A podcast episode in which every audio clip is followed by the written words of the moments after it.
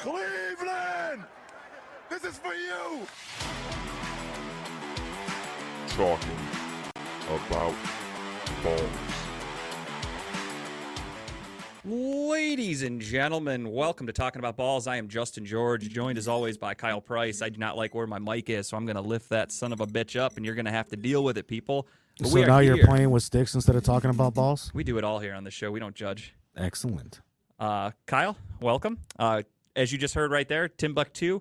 First and foremost, let's give a shout out. Happy birthday to him.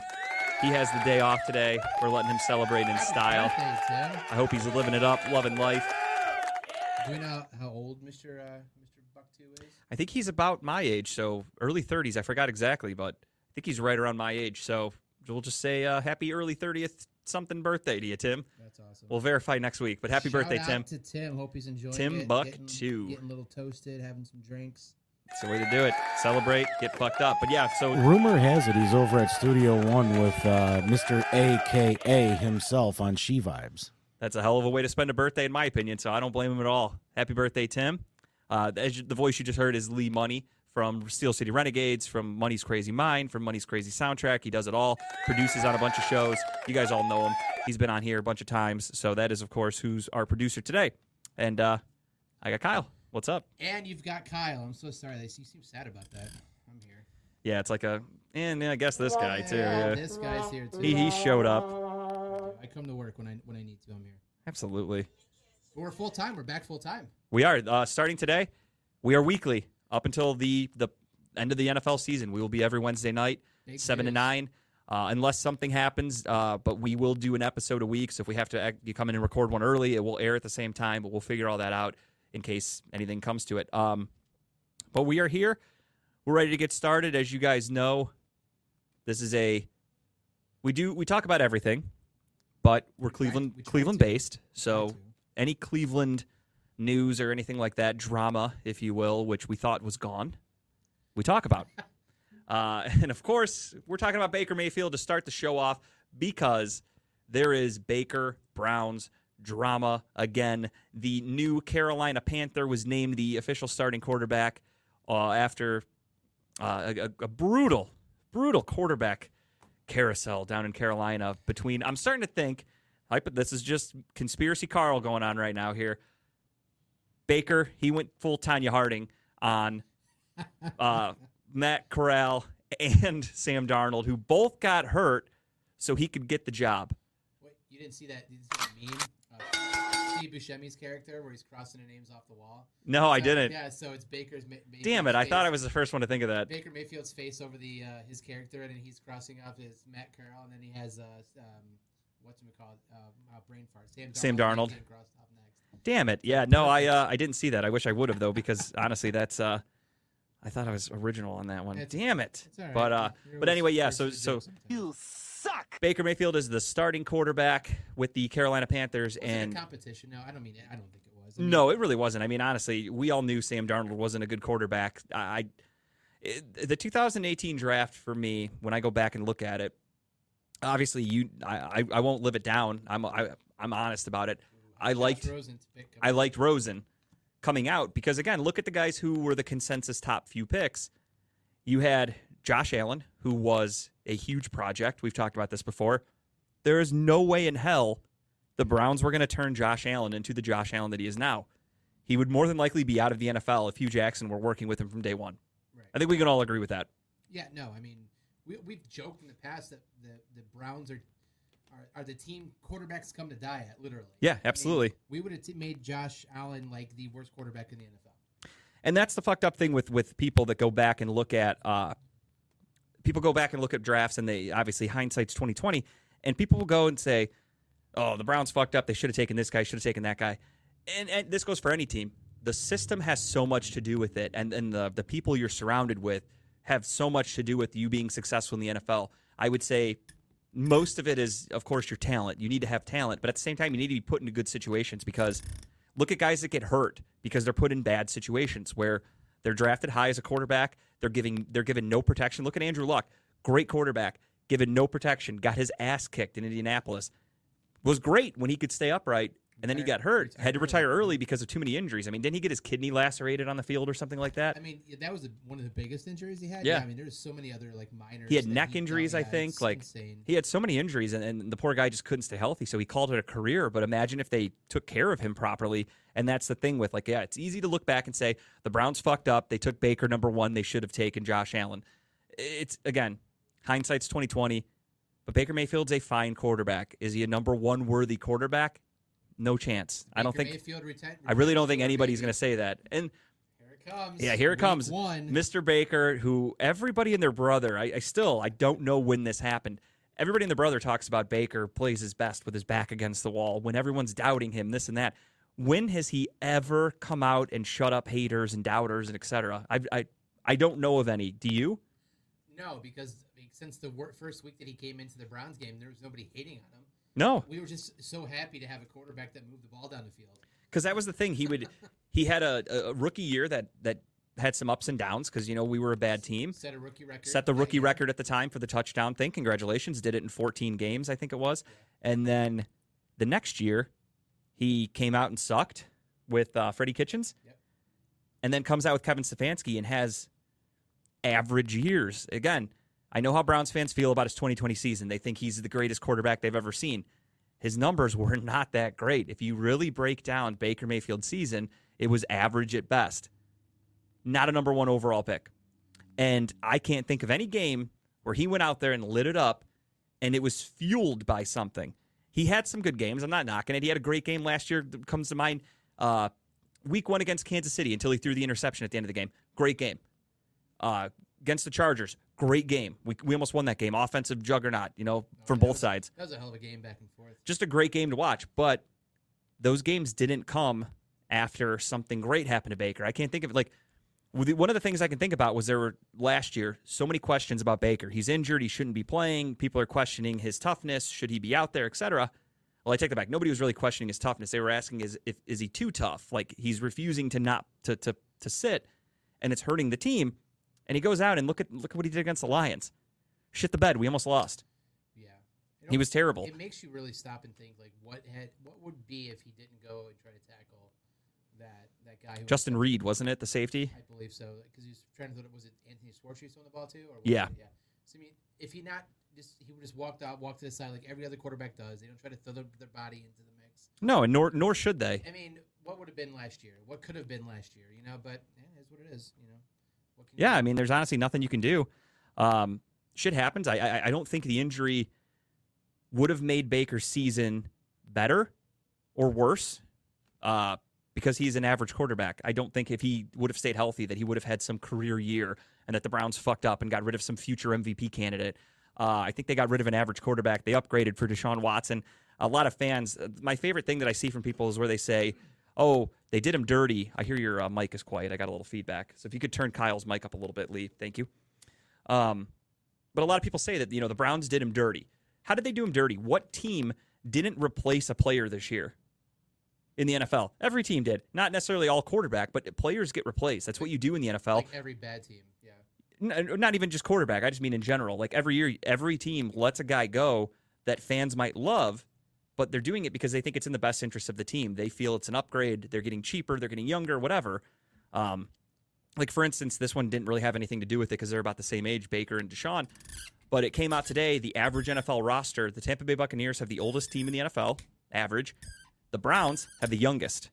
That's incredible to me. To think about this team was a playoff team two years ago, eight win team last year, Right. with obviously all the excuses in the world for Baker that people had of why we sucked. It was because Baker was hurt, Stefanski's coaching was bad, whatever excuses you want to make. We won eight games. That's a damn good team in the NFL. If you can win eight games, you're you're right in the middle. That's that's not bad. You're teetering one way or the other.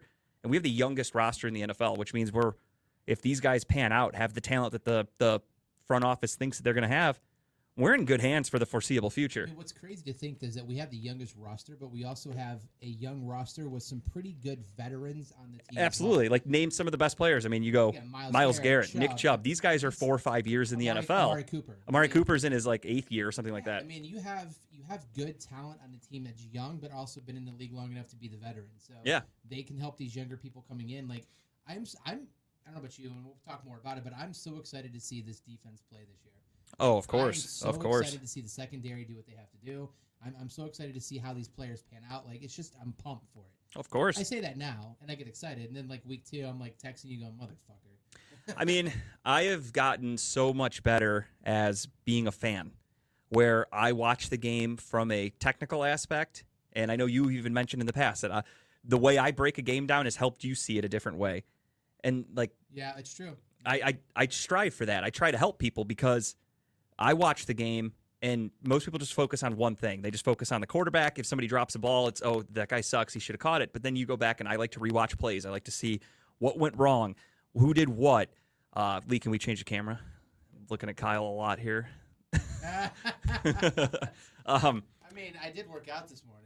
I noticed Kyle was like starting to get like he's like, what the fuck is going on here? Why is this still on me? Um, but yeah, but I like to watch the game in a different way. And again, that's how I was able to evaluate Baker. And I told people I got into how many arguments Kyle can attest with with his friends and, Well, you just and like strangers, etc. okay. I do, I do love it. Um, but I got into so many arguments with people about Baker two years ago when Baker took us to the playoffs. When he won a playoff game, I was still sitting there going, yeah, he was fine, but he could be better. We could have a better quarterback. And in that offseason, when I found out Deshaun Watson wanted traded two seasons, you know, two off seasons ago, um, I, I told Kyle right away. You and I even went back and forth because you were Yeah. against it. I was Yeah. like, Deshaun Watson is a clear cut upgrade from Baker, and look at this roster. He makes us a Super Bowl contender.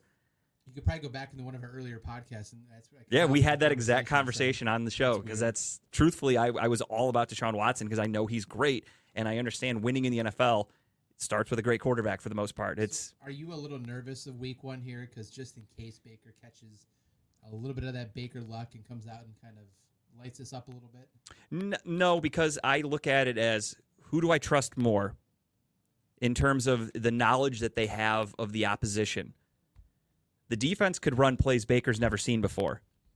Kevin Stefanski knows what Baker wants to do. When you work with a guy that closely, you know what he's going to do. You know his game. Baker's been in the league for four years. And again, this isn't me being a hater. This is just factual. Look at his stats. He is so fucking consistently average you know what he is as a quarterback. I think that that's a huge benefit for Kevin Stefanski and what they're going to scheme with the defense and Eric Woods. And I think there's extra motivation because how many rumors came out last year that Jadeveon Clowney was not coming back to Cleveland if Baker Mayfield was still on the team. Other players were rumored as they didn't want to be here if Baker was here. Uh, I feel like there's bad blood. People hate this guy.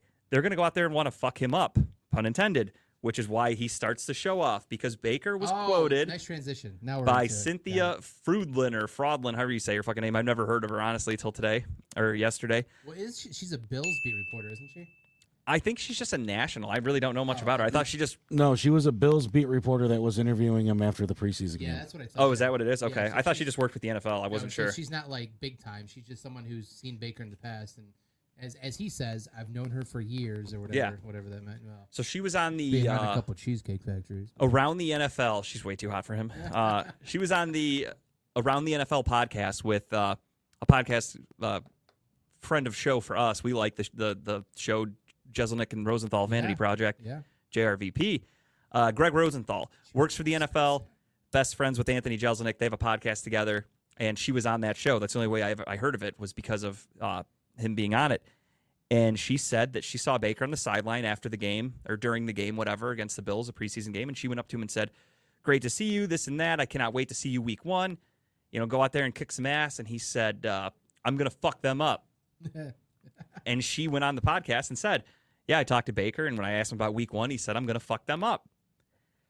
Now Baker has come out and denied it, man, he walked that dog backwards quickly. which I find funny because what's the biggest thing with everybody that everybody loved about Baker is he was like, "Yo, he didn't care, he didn't take any shit, and he, you know, he's a tough guy and loved to t- run his mouth and this and that."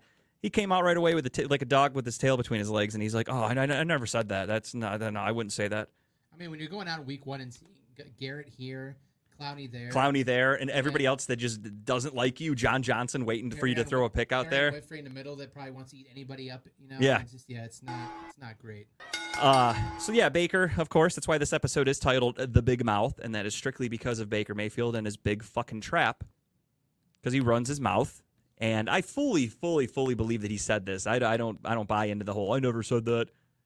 He's, you've seen him grab his junk on the football field, slam the the flag in the middle at Ohio uh, Stadium, you really think he would go? No, I didn't say that. I'm I'm I'm a very respectable young man. That was gonna be one of the questions I'm gonna ask you. Is that if he wins, does he do the old uh, honka honka to the ball sack? Um, pointing to the uh, to the other sideline.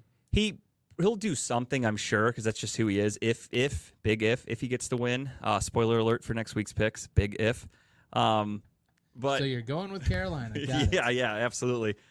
Um, realistically, though, it, it's not a good argument because we traded Baker Mayfield away and brought in Deshaun Watson to be our quarterback. Deshaun Watson's not even playing in the game, so Baker's playing against Jacoby Brissett, We'll be in counseling during the game. who, according to we'll get to when we talk about the preseason overreaction people have, people are are very very worried about Jacoby Brissett, and we'll get to that. But it's not like Baker's going against our finished product team that we're trying to win Super Bowls with, why we made the trade, etc. We are trying to tread water for the first 11 games to be rescued by the USS Deshaun Watson when he comes floating out there week 12 or whatever, week 13 he's allowed to play against the fucking Texans.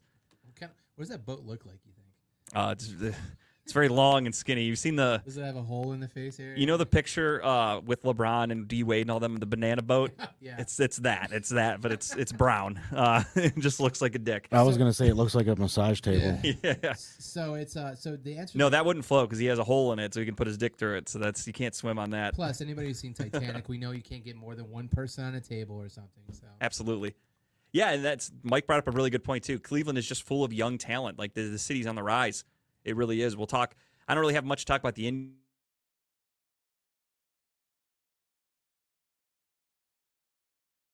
Or the Guardian weekend. But yeah, it's not looking good. I did say that a couple weeks ago. I told Kyle, I'm like, I could see us missing out by a couple games because we choke at the end because they're young and not ready for it. and I didn't realize this uh, little tangent about the Guardians. I guess like two weeks ago at the Beer Olympics. Uh, not very sober me just lit on a tangent about how the Guardians are horrible. They're gonna fucking blow it. So I guess I have like down deep inside of me that it's just gonna happen. So, See, when I badmouth them, they win and they play well, and I haven't. I've been kind of even keel and not said anything, but uh, I mean, they fluked a win last night against the Orioles. Over the weekend, they pissed away three games against the Mariners. Mariners are coming back to town this weekend. Well, we're probably going to piss away another few games. So the Guardians are young.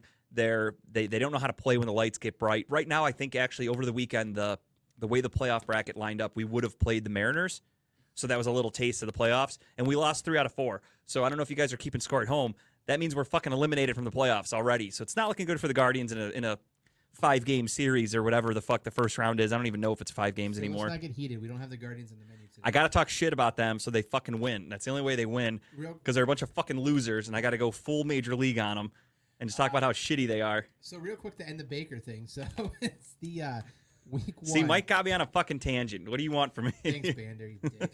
Um, so week one is so the what's the bigger thing? Is it a bigger thing for the Browns to win, or is it a bigger thing for for Baker to come out and win?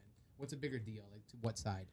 uh, the Browns need to win, no question about it. Uh, Must win for the Browns week. it's it's a must win because uh, like the the story's going to read, and we all know the headline that we traded away Baker. So this regime, this front office, this coaching staff, this team that badmouthed him pretty much, even some of them were anonymous. We know that there's bad blood with Baker. You can't lose this game. Yeah. It makes the Browns look terrible. Again, I understand if we lose, I am not going to be happy because I fucking hate losing. But I understand that we're playing Jacoby Brissett, whose job is to just hopefully do enough to not lose us games. We're not expecting Jacoby Brissett to win us games and to, to light the world on fire. Just don't make mistakes and don't lose the game. so if we lose, Hike the ball and hand the ball off. fans, the media, the world, it's going to be the talk of the town for the first week about how Baker stuck it to his old team. And again, this is just how stupid some fans are, the, the Baker bros and shit like that out there. Baker could go, hypothetical number here, Baker could go like 12 of 28 for 125 yards, one touchdown, two interceptions. They could win the game 21 to 20 Baker won that game. and they will say Baker sticks it to his old team because that's how fucking crazy these fans are. They're nuts about Baker. They don't understand. the McCaffrey 200 yards rushing and three touchdowns. Or like, yeah, Brissett fumbled or Brissett threw a, a pick six. They'll say Baker won that game, and it's like the it's the Steelers playoff game that the Browns had. Jacoby Brissett could have won that game for us. Baker didn't do anything special as a quarterback. We, our defense stepped up and, and created a bunch of turnovers. And then a lot of the plays were little dink and dunks their where the receivers did all the work. Their offense also stepped up and did a lot of things for us too. 100%. I mean, uh, Ben Roethlisberger was our best quarterback. He connected more with the Browns than Baker did, I think. Um, but but realistically, that is how it's going to be. The narrative is going to be Baker won the game. Baker did this. Baker did that, and that's the fucked up thing. So uh, to me, this is a must game, must win game because you cannot put that week one. We're already hated. The Browns are the most hated team in sports, and I am all for it. I love Darth it. Vader Bring that shit on. Uh, I didn't put it in the notes or anything this week, but we could talk about it. Uh, Wyatt Teller, a couple weeks ago, was kind of asked about the booing that happened in Jacksonville, and he just said like it's going to happen wherever we go.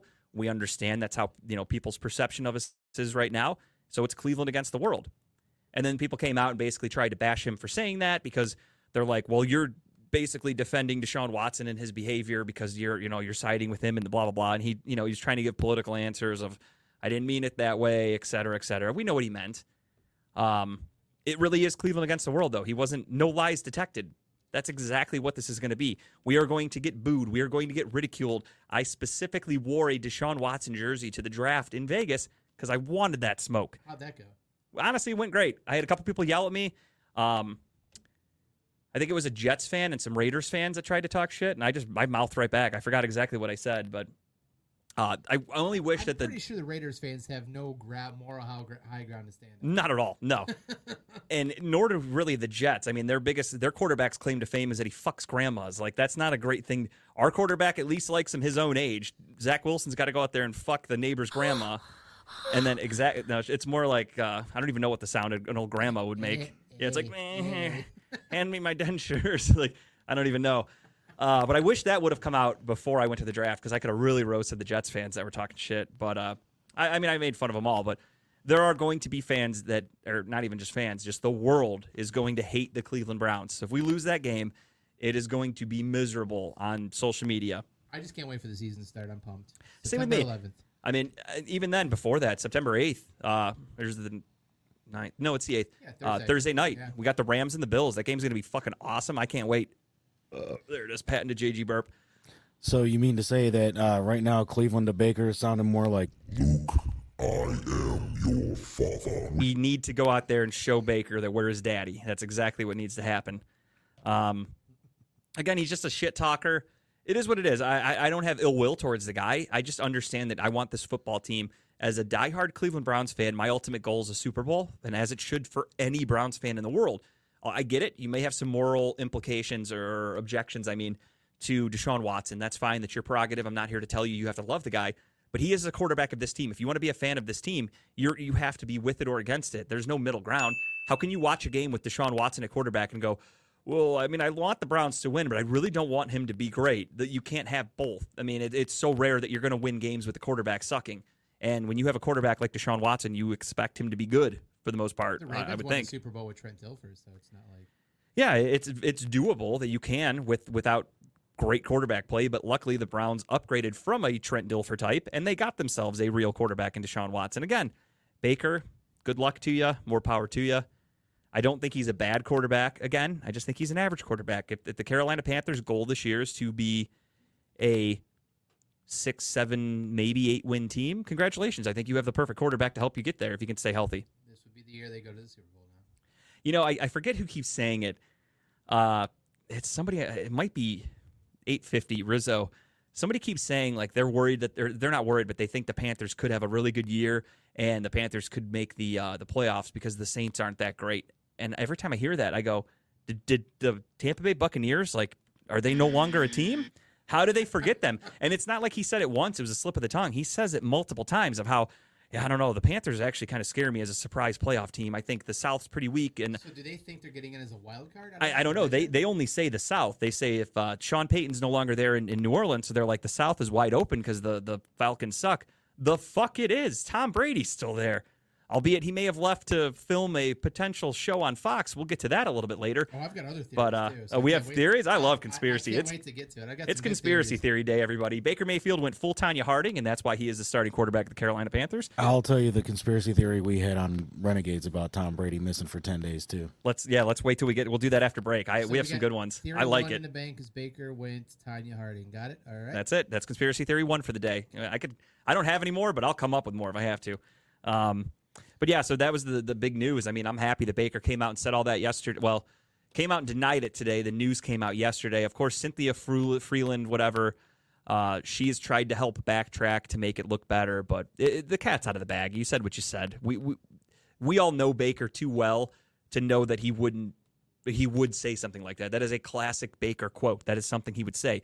I don't take any personal offense to it that he would say that. He should say that. He is facing a team. He he probably does feel like a scorned lover. He's facing his ex team. It's week one.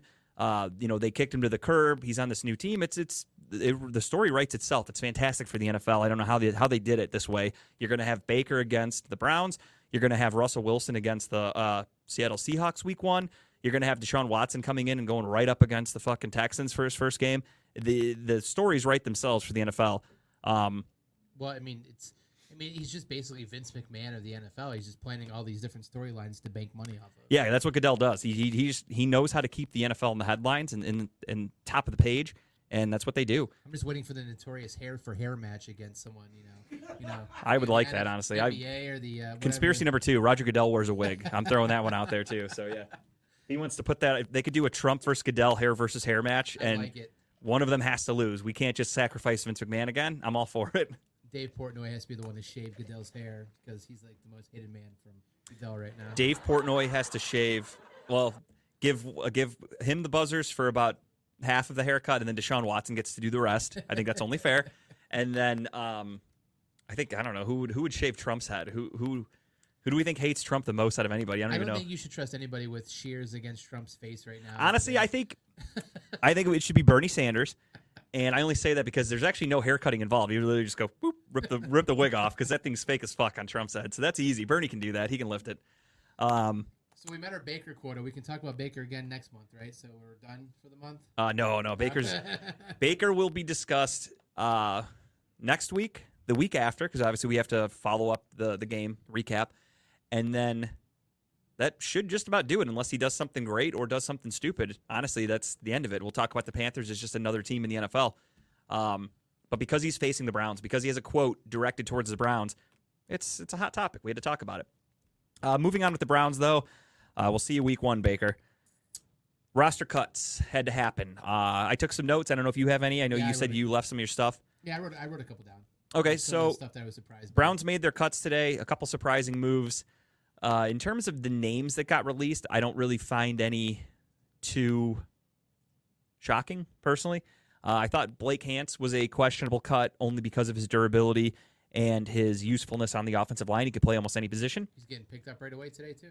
My thought was that they were cutting him to put him on the practice squad, which more than likely they were doing. But uh, San Francisco picked him up, Yep. so he is gone. Unfortunately, we'll see what happens there. I think I forgot the way the NFL works. Once the season starts, I know it's when you when you claim a guy off of waivers, you have to keep them on your active roster for at least a week. Yeah. Uh, early in the season, I don't know if that's still the rule. I don't think so because I think you can still pick up guys and stash them on your practice squad. So my guess is he ends up on San Francisco's practice squad, or maybe he does make the team. I, thought I thought it was good, like a good depth person to have And- in, and in your roster. He I fits mean, in San Francisco because they run a very similar offense that we ran with Kevin Stefanski, where you're you're running the ball and your quarterback doesn't need to do a ton. We're not an air attack style offense. Blake Hance proved that he can play in an offense like that, so it's very very attractive to other teams that run the ball. And San Francisco liked him, so they took him away. Um, Isaac Rochell was cut today. He made the initial 53. are you are you on TikTok? No, Okay. isn't he? Oh, he's the famous TikTok guy. Yeah. That's him. Okay, So I've heard of that. he's Okay. on TikTok with his very very beautiful wife. Um, but he made a TikTok yesterday, and Oh no, no, no. no, it was 20 hours ago he made it, and he's wearing a Browns jersey, and he's talking about how his wife like runs the show and how his wife should get his own jersey, and the Cleveland Browns posted on there. Guess we need to update our our roster. literally says that on his like comments, and then not even tw- ten hours later, he's cut from the team. Oh shit. so there's people on there like roasting, like you really commented this, knowing you probably were gonna cut this guy.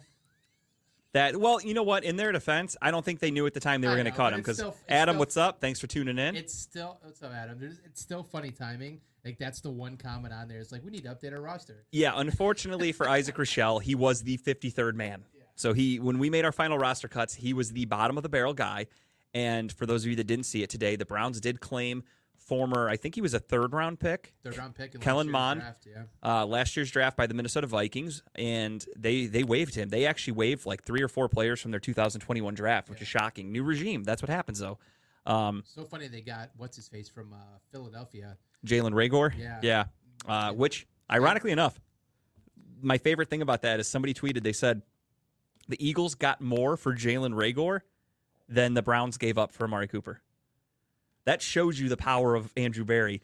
It's true. Before these wide receivers became the like highest paid position in football for for some reason and the, the most highly coveted position, we got Amari Cooper for fucking nothing. yeah. Um, Andrew Berry starts the trends, man. He got Amari Cooper before the fucking prices shot up for everybody. He gives uh, Deshaun Watson this maximum contract, which, uh, uh, let's just preface this now. For there's a lot of haters out there, and I won't even say haters. It- it's one of Kyle's buddies I was talking to, um, very nicely, good civil conversation about the Browns, and he was just commenting about our uh, our salary cap and how like right now, if you look on you know whatever overthecap.com or under the cap, whatever the fuck it's called, um, people say, well, it shows next year you're in the red, so the Browns have no cap space. And I'm like, you really don't think they're going to rework contracts and make that work out? Yeah, they'll bring stuff to the front of the contract. Yeah, because next year will be the first year Deshaun Watson's contract sh- shoots up and is worth a shitload of money. And I guarantee Andrew Berry's going to rework it. He's going to do what you have to do, and he's going to do the whole, um, you know, it's it's a signing bonus. It doesn't count towards the cap, this and that. And quick shout out to Dave. Dave is here, looking healthy, looking good. Happy to see you. Um, but yeah, so we're going to do that. I think the cap's going to be fine. So let's let's not even worry about that right now. We're worried about the 2021 season So one of the notes I wrote down back or to 22. I forgot what fucking year it is. I don't know. back in time. Yeah, I wish. So one of the notes I wrote down that I was concerned about was just the all the end the uh, wide receiver releases we had. Like we have a five wide receiver room right now. Yeah. and that that it probably tells you, but they have to be going after some wideouts right now. Yeah, this roster is far from finished because that's some of the notes that I made right now. Is that we do have, um, we only have two tight ends on the roster, which is not uh, that's not a Kevin Stefanski offense. You're, you can't roll with two, especially when it's David Njoku and Harrison Bryant. Those two very athletic, not prototypical tight ends. Both are kind of that hybrid size where they could be wide receivers. Like they got the speed, the strength, all that. Um, both can't stay healthy. That's a given. Right. There's no way we roll in with only two. Uh, one of the names I was going to say to look out for was going to be OJ Howard I think he's in talks with the team right now. but it's looking like the Bengals are going to be picking him up. So he was a guy that I was looking at. Uh, there's a couple other guys that came out. Somebody that really fits us. Uh, well, we'll talk about later, but I think there's a couple guys out there that the Browns could be looking at uh, that would fit that bill. But But- they have to go after and get some wide receiver. We'll talk more about it later. But I think that's that's the biggest thing about that concerned me with the cuts was just you know especially when you look at the wide receivers we have, so you have Amari Cooper, who yeah. He's our number one at this stage of his career. Should be a number two. Yep. I think he would be a really good number two. Um, but in the situation we're in, that's all we can do is have him as our number one. So it is what it is. Number two, you're going Donovan Peoples Jones, who is I think still a very very unproven I just hope raw product. out this year and does something. I mean, I do too. he's He got such talent. his rookie year showed huge flashes. You really thought this they, they hit a fucking steal in the sixth round with this kid. Last year didn't do so much, but again, what wide receiver did? That's kind of how I look at it. Stone hands. Um, it's true. I mean, he. And then yeah, then you're going to go to got the. He's got the yips, right? I mean, That's the other thing too with with Schwartz is he's getting a lot of hate from fans that are pissed we didn't cut him, etc. But think about it realistically. Mitchell, uh, or not Mitchell Schwartz. Anthony Schwartz is he's he's like our fourth or fifth wide receiver. So I don't really see the need for people to be that angry about it. He's a third round pick. Was he overdrafted? Looking that way, but I don't, I don't I don't say you give up on a guy to have him as your fourth or fifth wide receiver. You you let him stay there and try to progress. If you if if you're throwing the ball uh, on fourth down with 20 seconds left in the game, trying to win the game, and Anthony Schwartz is your option, yes, there are problems there. But right now, Anthony Schwartz is not that guy. He is on the bench. He is not going to be seeing the field a ton. He will be out there for you know maybe a play or two a drive, and he's really only going to be out there for his speed threat to be a little bit of a uh, distraction. Um, Like, but our third wide receiver, I really quickly I wanted to go through the room. sorry. Uh, David Bell, rookie out of Purdue, Dude's got great hands, not fast, runs great routes though. He was the Big Ten wide receiver of the year last year. Uh, good number three. And then number four is Anthony Schwartz, who I just said. Technically, our fifth wide receiver is Demetric Felton, who that's that's a that's a questionable one. I actually counted him as a half. So like the running back room has four and a half. What about Tyler Johnson who got released from Tampa Bay? He's a guy I would like to see the Browns look into for sure. Absolutely, Yeah, no question about it. Down in our section of who the Browns go after. Yeah, I've got some people listed. Um, so w- there's there's options out there. I don't think they're going to go after him. I, I I'm really worried. I had a friend the other day who asked me, "What do I think about Will Fuller? Still available?" I don't want him. He has a great rapport with Deshaun Watson, but that was years ago. Hasn't been able to stay healthy, and from everything I've heard, there's a reason no teams have signed him.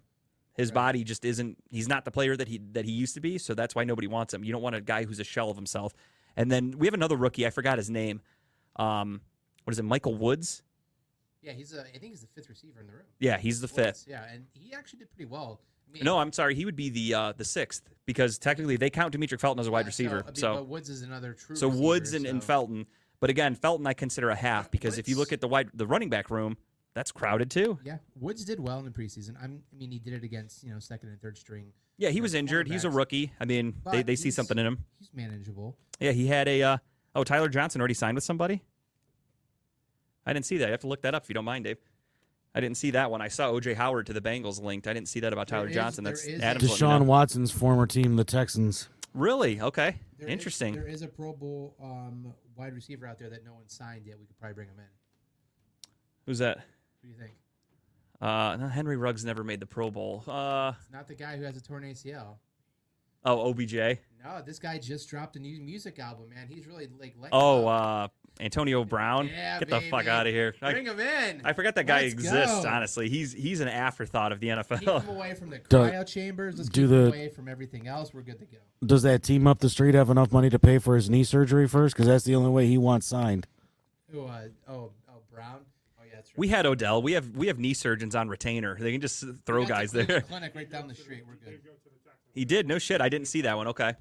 Well, I'll cross that one off the list. Yeah, that one's gone. Um, but yeah, so what we have two tight ends. We have six wide receivers. Technically, if you want to say five and a half because of Demetric Felton, that's fine. I, I, mean, uh, I, I had Cole Beasley written down too. We're just gonna get to it now, I guess. But I had Cole Beasley somewhere, but he's a little, he's a little head case too. But Yeah, Cole Beasley, I don't really want personally because he he's too similar to some of the other guys we have. He's a small, shifty receiver. We have that with uh, Anthony Schwartz, albeit he can't catch, but he is a short, shifty receiver. but Beasley can catch. Um, we have Canny. He, he's nobody wants him, so he must be doing something he wrong. can't catch COVID, but he can catch football. He can catch, definitely catch COVID. he, uh, or not. He, he. Uh, we have Demetric Felton, short, shifty guy. Uh, so I don't know. I'm not. I'm not interested in Cole Beasley. If I'm getting a wide receiver, I want to go after somebody big, physical wide receiver. Uh, not there's not a ton available. That's why there's a guy Denzel Mims who wants out of New York. He, he was a Jets uh, second round pick, I believe, two years ago, and he knows they suck. They they've drafted multiple wide receivers. Elijah Moore. They drafted Garrett Wilson this year. He's sliding down the depth chart. Hasn't been able to live up to his potential, but he has potential. I would I would take a look at Denzel Mims for the right price. Lynn Bowden, I would take him as a like a, a kick returner. Yeah, unfortunately, losing uh, uh, Ja- Jakeem Grant, Yeah. That was brutal. I mean, honestly, we don't have a kick or punt returner right now. They're still out there fucking that up, trying to throw out. Demetric Felton is listed as on the depth chart the kick and punt returner, but Who was the uh, Who was the kid last year in the camp that everyone talked about? That was so excited that he I forget he had a funny name. He came in last camp and he got cut, but like he was like the kick returner. Son of a bitch! I have to go back and look. I don't remember. Are you thinking of the kid a few years ago who was the homeless guy who stayed yeah, on? was it? Was it? I thought it was last year. It was two no, that ago? was uh that was the Hard Knocks season if I if I'm not Oh, mistaken. That was a while back. ago. He can run the ball back. Yeah, he uh and I think I actually just saw him on the way here. He was standing on the corner of 480. He was just You give, him- wait. you give him a quarter. no, I didn't. I uh, I just drove right by. yeah, he's back to being homeless. It didn't pan out in the NFL for Fucking him. God damn it. We'll kick footballs for food. yeah, catch him. He'll try at least. Uh, but yeah, then if you look at the the running back room, so we have yeah, it was Giuseppe something. I forgot his name. Something. She, it was like a hyphenated. Sheehan Giuseppe something. Who gives a fuck? Uh, again, it's one of those guys where you fall in love with him at camp, and then you realize like he must suck because no no other team wanted him. It's one of those things.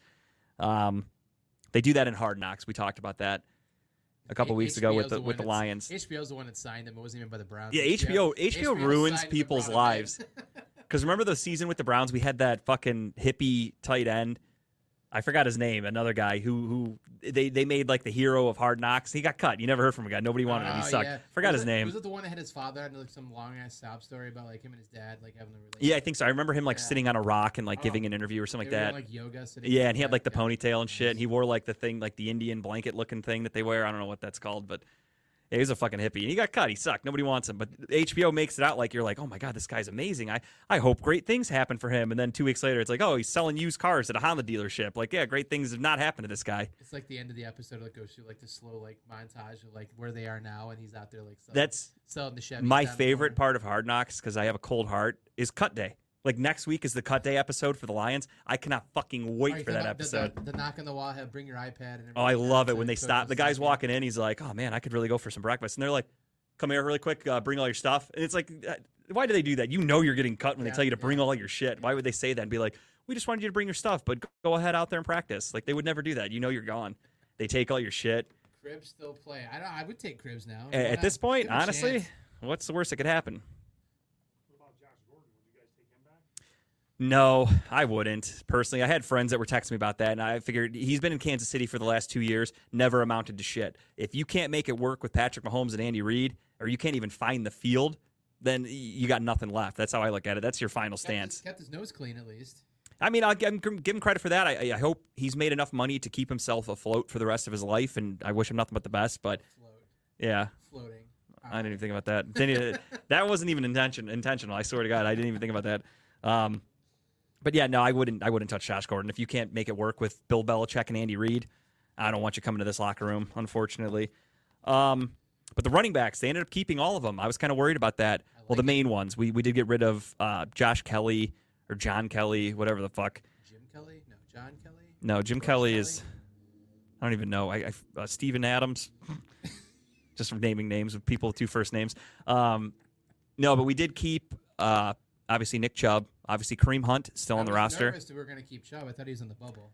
Yeah, there were some rumors going around there that we were going to let him walk. He's a, he's a tier four running back or whatever. If if you read Twitter comments about the Browns, it sounds like something people would think they would do because on Instagram how he re, he re, he uh he put on Instagram he liked the message or re-shared something from ESPN where they had him as a tier four running back. oh Nick Chubb did Yeah, yeah. motivated Nick Chubb. Motivation. That's scary. That's a scary thought because that dude's quiet as fuck. Even the Browns, I watched the show Building the Browns. They they got the camera in his face. They're like, Nick, anything you want to tell the fans to get him fired up for the season? He just goes, nope, and just kept going. he is a man of no words. And the fact that he is pissed off because of ESPN rankings or NFL rankings, whatever it was, I love it. Um, kept him, kept Kareem Hunt, obviously, kept Jerome Ford, the rookie I out of hope Cincinnati. this call is legit, but it says scam likely. Well, it, a lot of those calls are scam likelies. Yeah, they're usually pretty good with that. Um, does does our number have a voicemail? Yeah, it does. Well, let them leave a voicemail then. If you're real, leave a good voicemail. Um, but but yeah, so we kept Ford, and then D'Ernest Johnson was the guy that was kind of on the bubble, in my opinion, not for a talent aspect. Great talent, but you can only have so many cooks in the kitchen. And we ended up keeping him. And I have five running backs written down because I do count Demetric Felton Felton, yeah. as a bit of both. He can do either one. So here's the thing I'm wondering about. So how are they going to utilize these running backs? Do you think that we are going to keep all four on this active roster all season, or are they going to move one of them? my thoughts on it, and I'm pure speculation. This isn't a conspiracy because I have no sources. I'm not guessing uh, or I'm not assuming anything happened. I'm just guessing on what Stefanski's going to do. I think we're going to run a very like I don't even know how to describe it. It's going to be the smallest attack of offense you'll ever see. I think we're going to line up a running backs at wide receiver a lot, as in Kareem Hunt, Jerome Ford, Demetric Felton, guys like that. We are not a stretch the field kind of team. So you- we're going to win with some dink and dunk plays with just athletic running backs, and that's what Kareem Hunt can do. Jerome Ford can do that. Demetric Felton can now do that. Uh, we're going to have uh, Njoku, Harrison Bryant. We're going to hit the tight ends. We're not going to run deep routes. It's going to be crisp route running, just short, effective plays. Do you think they're going to bring out like Chubb and Hunt in the backfield and then split Hunt off to the side? Yeah, I could absolutely see Hunt lining up as a wide receiver a lot more this year, and and Ford even for that matter. I don't think Chubb. Chubb's doesn't. He doesn't have the hands, so there's no Chubb point in that. Need to. Chubb just needs to stand back there and do his thing. Yeah, you need him to be the distraction. You need him to open up the box a little bit because Safeties are going to want to come down to keep an eye on Nick Chubb to prevent prevent the run, and that's where you can smoke past them with whatever the offense is planning. I just I trust Kevin Stefanski, I really do. Um, but yeah, when you initially look at the 53 man roster, you do look and you're a little worried about the offense. I, I think that's fair because we don't have a true number one We're wide receiver. we don't. We're putting a lot of hope in our defense, keeping us in games. Um, I will say that I'm I'm happy with the defense. I'm happy we actually have a fucking kicker Yep. because I think the kicker could have won us two or three games last year alone. Adam, we're gonna we'll talk about that uh, a little bit. I got a take on Jacoby. We'll talk about here in a minute. Um, but we'll do a more of a schedule game, if you will, kind of for the Browns next week. I know obviously we do our picks weekly, so I don't want to go ahead and, and I don't want to spoil all of our picks for the season, but they are subject to change. But we'll we'll break that down. We'll do we'll do an 11 game breakdown next week. Let's do that for Jacoby Brissett. Um, game breakdown. We'll just do what we think is going to happen with Jacoby Brissett games because it's hard to speculate on what we're going to be like with Deshaun Watson. So it's really hard to do a full 17 game pick 'em, in my opinion, uh, right now without seeing everything. Uh, but yeah, in terms of cuts, nothing really too crazy for me. The Kellen Mond claim today was interesting because now technically we have, when Watson comes back, we have four quarterbacks on the roster. I would assume he goes to practice. squad. Yeah, Mond will go to the practice squad, but then it begs the question of who's going to be gone when Deshaun Watson's uh, back.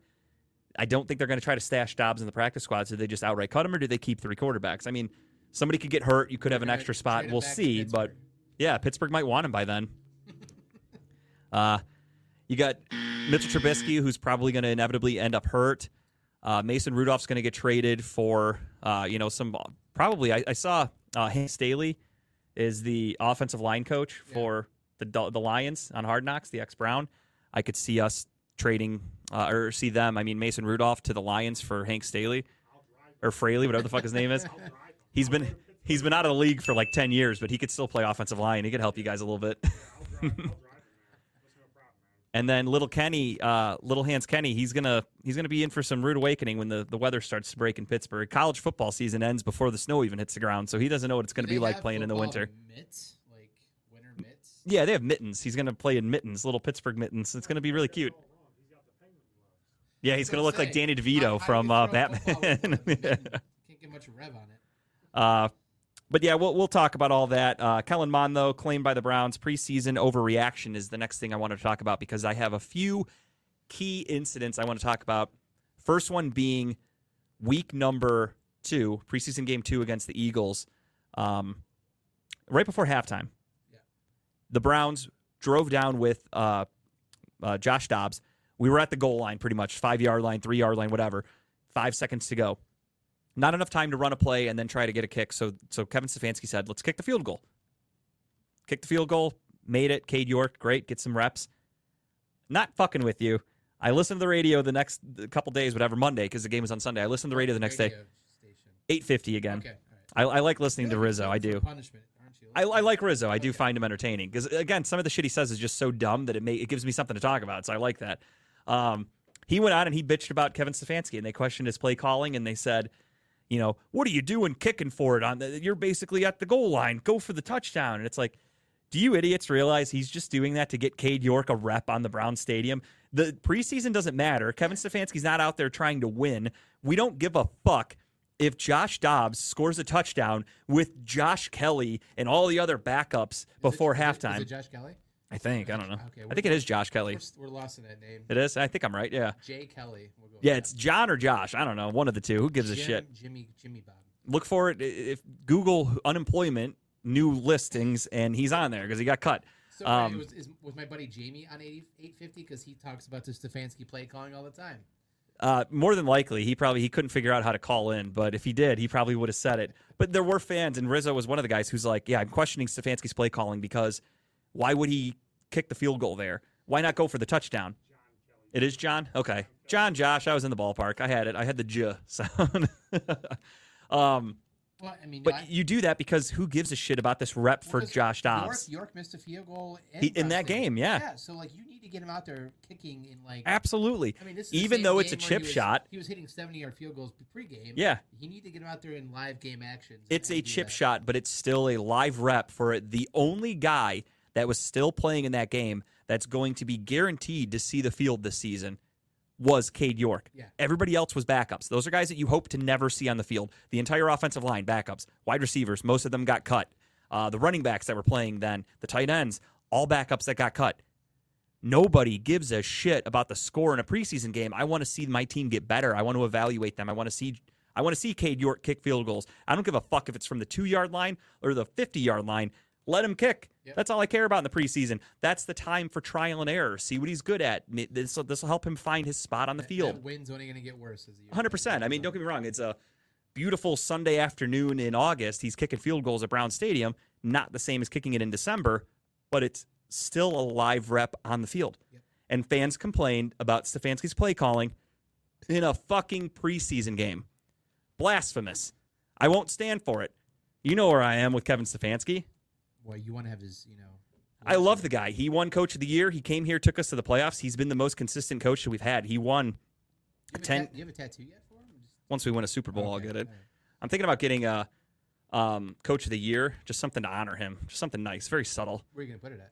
Uh, I'm debating between neck or face, one of the two. It's going to be very subtle, very subtle. Just Kevin Stefanski. No, no regrets. I'm going to put him right over my heart because I love him. Um, but realistically, though, honestly, like I don't understand the the slander of, of Kevin Stefanski. He's been the most consistent thing with this team over the last two years. The most inconsistent has been Baker, and the fans still look at Stefanski as the problem. I don't get it. I really don't. The fact that people look at any of the of Yeah, Cade York, I, I love it. He immediately went to Phil Dawson, and Phil Dawson taught him everything he knows. so the, the only thing about preseason I mean, is people look at preseason games like they're actual games. They're just they're just bigger practices. Is basically what they are. What it is is people get fooled because of shows like Hard Knocks. Because week two uh, for the Lions or whatever game it was, they won. Who gives a fuck about winning a preseason game? Dan Campbell was on the show going, "God damn, does it feel good to win, boys?" And he's all fucking charged up in the locker room, and he's excited and this and that. And who cares? It's Aren't a they preseason the one game. team who went four and zero in preseason and then went zero and sixteen in regular season. They're one of two that have done that. Yeah. Who was the other one? Uh, I forget. They play down the street. I think Lee might know who they are. Lee, do you know the name? What's the name of the team? Uh, the Cleveland Clowns. Uh, you're you're so Close. close, but yet so far away. if only you could get it right. I just want you to have to put money in that, that dollar jar. Uh, I was trying to bait you right there. Denied. but yeah, the Cleveland Browns were the other team that did go four and zero in the preseason. So yes, the 0 and 16. No one gives a shit. and again, this was a question I brought up to the Steel City guys on Sunday, and, and it's a question I have for for us later in the second half. Um, is about how do you evaluate in the preseason? What do you watch in the preseason? Should I say when you watch a, a preseason game? What do you look for? I look for the young players showing up. As we talked about after the first Browns game, every rookie had an impactful play for the Browns that played. We had Isaiah Thomas had like two sacks. You had, um, uh, what's his face? The the corner, uh, forgot his name. MJ Emerson. Emerson. Yeah, he had the pick six. You had Cade York make a field goal. You had Jerome Ford look like a beast. These are things I want to see. I want to see the rookies show up. I want to see these young talented players do something. I don't give a fuck about Josh Dobbs. I don't give a shit if we win the game. Who cares? You're running the most vanilla style offense and defense. You're not putting anything out there that's fancy. You're not Nothing. running any crazy. I like you like like what you're saying. I look for young players to do well. I look for some some basic, just you know, maybe runs and, and blocking and see how they're doing. Yeah. whatnot. Look at some of the backups we're going to be utilizing down the road. I was very encouraged by Josh Dobbs, but it's not something where I'm going. Maybe he should start week one, Yeah. So Josh Dobbs, which is a take Browns fans actually have. Oh, I know. I wrote it down here. Oh, yeah, we're- we're gonna talk about it, don't you worry. don't worry. It's- I had that looked uh, as a as a backup. Um, but no, it's just I look for that. Just, you know, I look for just excitement and seeing what they're doing. But none of our our star players played. None, None of them touched the field in preseason. except for uh, briefly. Uh, well, the star players, correct, but we had a good amount of starters play in, in game number three. But like Ward never played. Never Garrett- touched the Garrett field. didn't play, Newsome Connie didn't never touch the field. Ward, Newsome, Ward, and uh, or uh, Chubb, and, Chubb and Hunt never touched yeah. the field. Watson played game one, right? he played like a couple series, Yeah. yeah, because we knew he was going to be suspended, so they threw him out there against the Jags. Yeah. That was a, that was kind of a fuck you to the NFL because that's when it was before they announced the new suspension. So the, the Browns were like, "You don't announce it; he's allowed to play. Put him out there." Yeah, I just, I mean, I was okay with what I saw in the preseason. It doesn't tell me anything we're going to see with the Browns. Like you can watch to your blue in the face every preseason game you want to. The game plan they're going to run against Carolina is going to be far different than what you saw in preseason. Yet nothing we showed on offense or even defense for that matter in the Right. preseason is something we're going to see in the regular season. So it's not like Baker can and the Panthers can Watch- take Browns film and go, "Oh, look at this play. Did you see where uh I don't even know who some of the fucking guys we cut, like some shitty backup. Like, uh, did you see what uh Herb Miller did here in the secondary? It's like he, the guy's not even on the team. Who gives a Herb shit? Miller was at our seventh round pick. He was a corner. Uh, I don't even think he was a draft pick. I think he was undrafted. He got cut though. Oh, I legit thought you were fucking kidding me. There's actually a person. No, Herb, Herb, Herb Miller. Yeah, he got cut. That's I was trying to think of one of our shitty defensive guys that got cut, and I couldn't even think of their names. The other thing I watch Um, preseason for is just to make sure that I that I get concerned about is just getting out of it healthy. You know, coming That's of, it. That's it. Out of preseason healthy, no big injuries, everyone's good to go for the season. And I hate saying it, but I'd rather you get injured in a regular season game than a preseason game. you know? Absolutely. Because Y- y- it's- Look at the Jets right now. The Jets suck. They're they're really wishing and hoping that Zach Wilson ends up being worth a, a, a shit because they traded up for him and he's look he looked like a bust last year. Can't stay healthy. What's he do in his first preseason game? Gets hurt. He's going to miss about a month of the season. They got to go with Joe Flacco. Imagine being in that situation. You're trying to turn your franchise around and you're going with 40 year old statue Joe Flacco in the backfield or behind center, I should say. But if you're the Browns, you already know Deshaun Watson's going to get going to get suspended. So you hope obviously no injuries happen, but God forbid if something would have happened against the Jacksonville Jaguars, he misses a couple of weeks. It is what it is. He's out anyway. It doesn't get Right, doesn't matter. right. Jacoby Brissett is your only hope right now. So you had to protect him. That's why he only played I think what two series and that was it. uh yeah, it was about a quarter and a half, give or take, if I'm not mistaken. I think he did two or three series. an interception. And- oh God, The other funny thing too is is I didn't even make a note of this. I just happened to see it. There's a guy on Twitter if you've ever seen him. It's like C L E V T A is his account name. Cleveland TA, whatever it is. yeah. Um, he gets retweeted by that Chops guy a lot. They interact a lot. He is an analytical nerd. Like he is like a pro football focused kind of guy. He went back and broke down Jacoby Brissett's uh, couple series that he had in the preseason game three, and he said Jacoby Brissett was graded with they auto corrected to get rid of drops and shit like that. Seventy one percent passing, and threw no interceptable balls. So he actually had a pretty good game, but because it's the preseason, you're throwing to guys like Anthony Schwartz who went, what do you get? One catch out of eight targets and dropped the other ones? Yeah.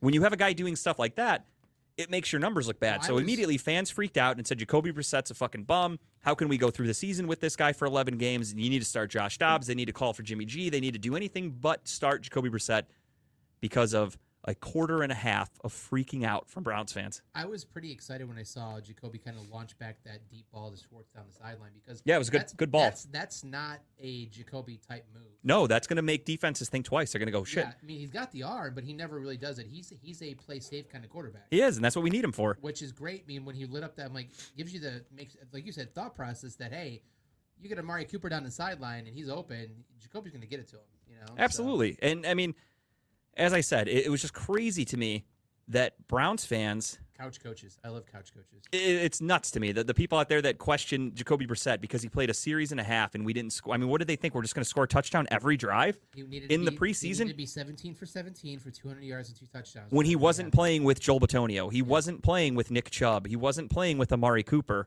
or Donovan Peoples Jones or Kareem Hunt. The, the Miami Dolphins line he had last year. Yeah, and, and Browns fans are going, "Oh, this is not going to work. I'm, I'm worried about this season now. We're, we're not winning a fucking game with Jacoby Brissett.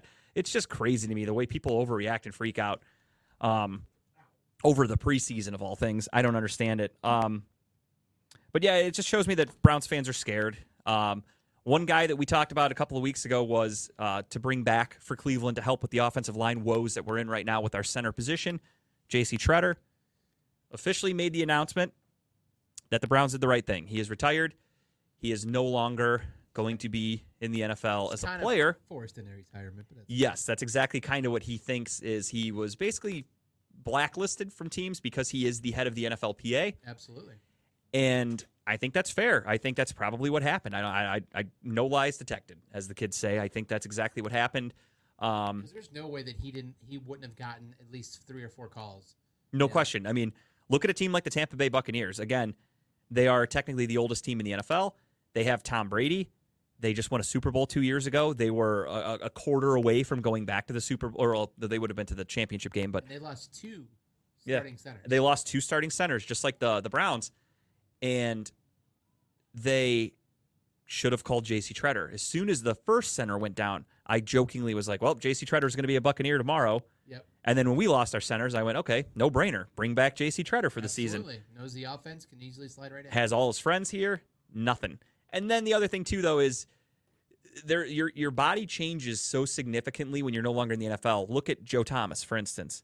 Those guys, when you when you're no longer working out daily as as intently as intensely as they do in the NFL, and you're not eating those diets to, to build up your your muscles and all that and your your stamina, your body takes a huge drastic change.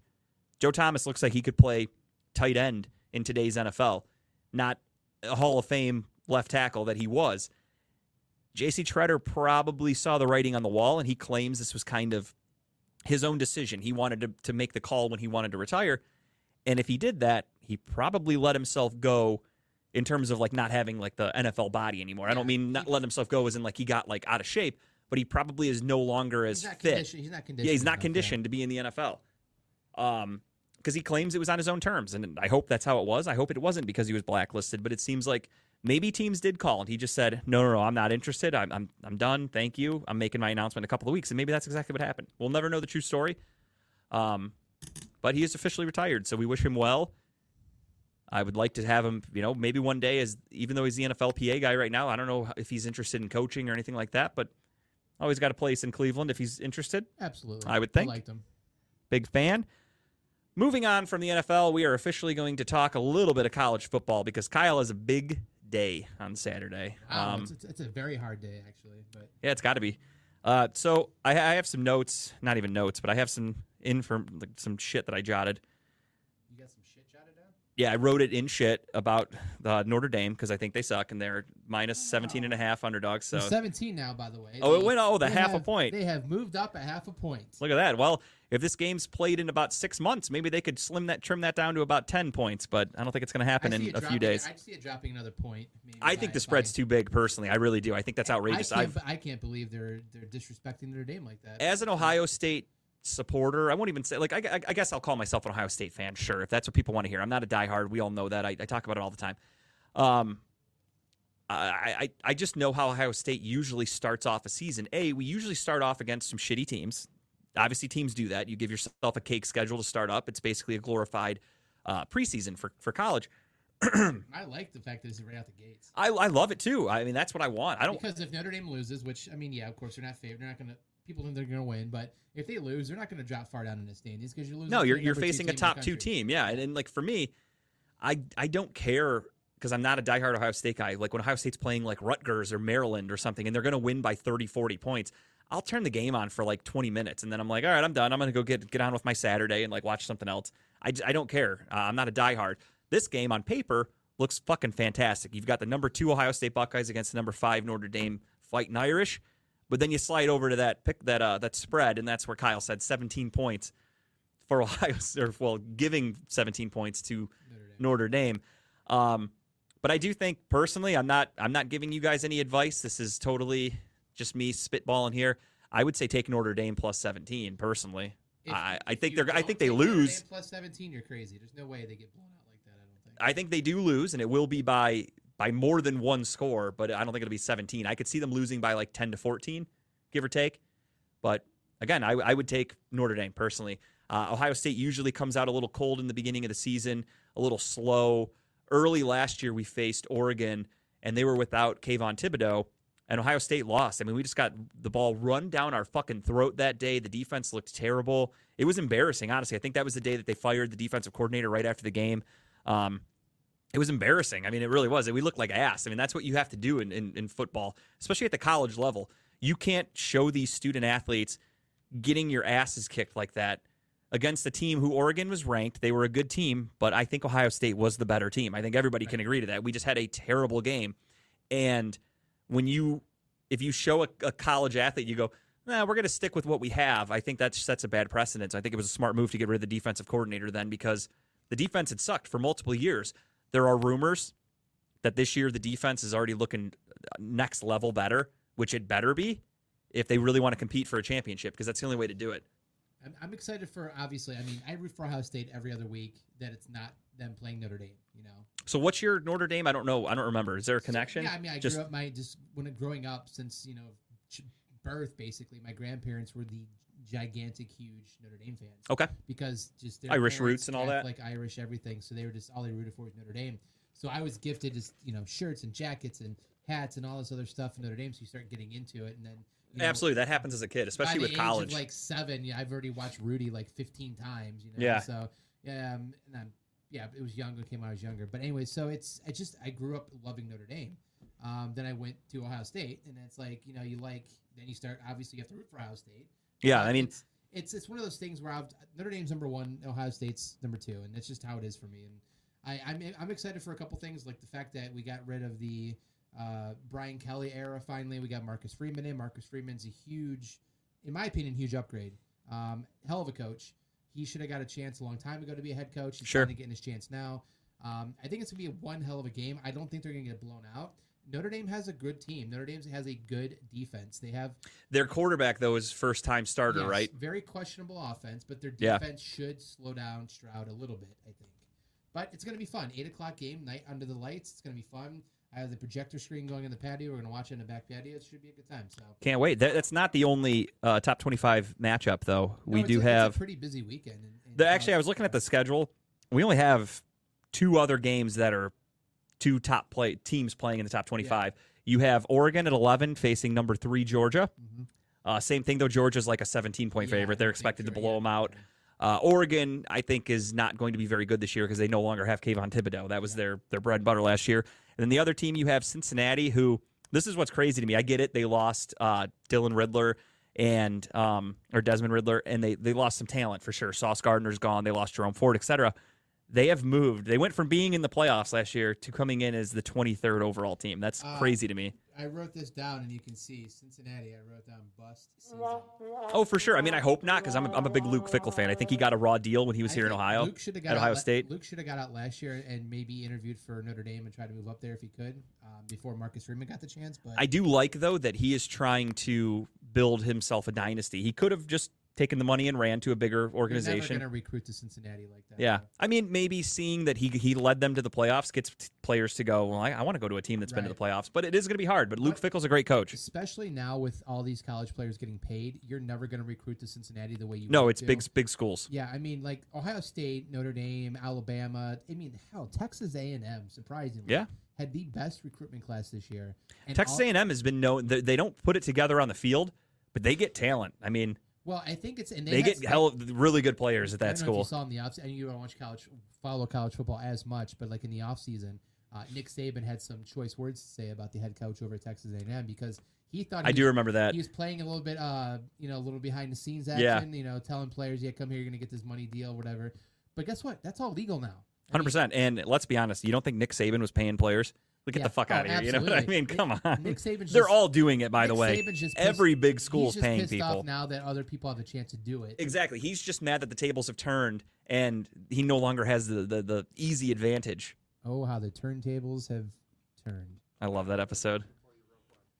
Who's the Who's the first quarterback from Notre Dame that you remember when you were little? That I remember growing up was the end of the Joe Montana era. Like just you know, that's like my They went from Montana to uh, Rick Mirer, right? Fuck if I know. I was in diapers I, back I then. believe so. And then I remember watching, Was I even born? I remember watching Jerome Bettis back in the day. You know, I mean, it's- unfortunately, that guy made bad choices going had down. Ricky Watters too, right? as Mhm. the running back. Yeah, I mean that's yeah, and then that's the thing too is like back then, you know, they had great college teams, and then like in the mid '90s when I was going through elementary and high school, it's like Notre Dame sucked. they were fucking trash. They had Tim Brown on that team too. Oh yeah, right? I got Tim Brown's jersey in my basement, signature and everything on it. Yeah, um, they, they were trash in the mid '90s, coming out of the late '90s, going to 2000s, and then he started getting into the, um, you know, they brought in Quinn. They had Quinn. They had all these other players that were good. They had Manti Te'o. New- Newsflash. We'll talk more about him later today. Um, that was a hell of a year back in 2000 and uh, I think 12 when they went to the uh, championship game with them. You know, they played. They got their ass ran out of town by by Bama, but still, I mean, I was proud to be a Notre Dame fan again. You know, What I do you think about them uh, joining the Big Ten? I- it's un, it's ine- inevitable now. I mean, with NBC signing the contract with the Big Ten, NBC's been their big like money money winner. Their contract ends with NBC, I think, in 2024, 25.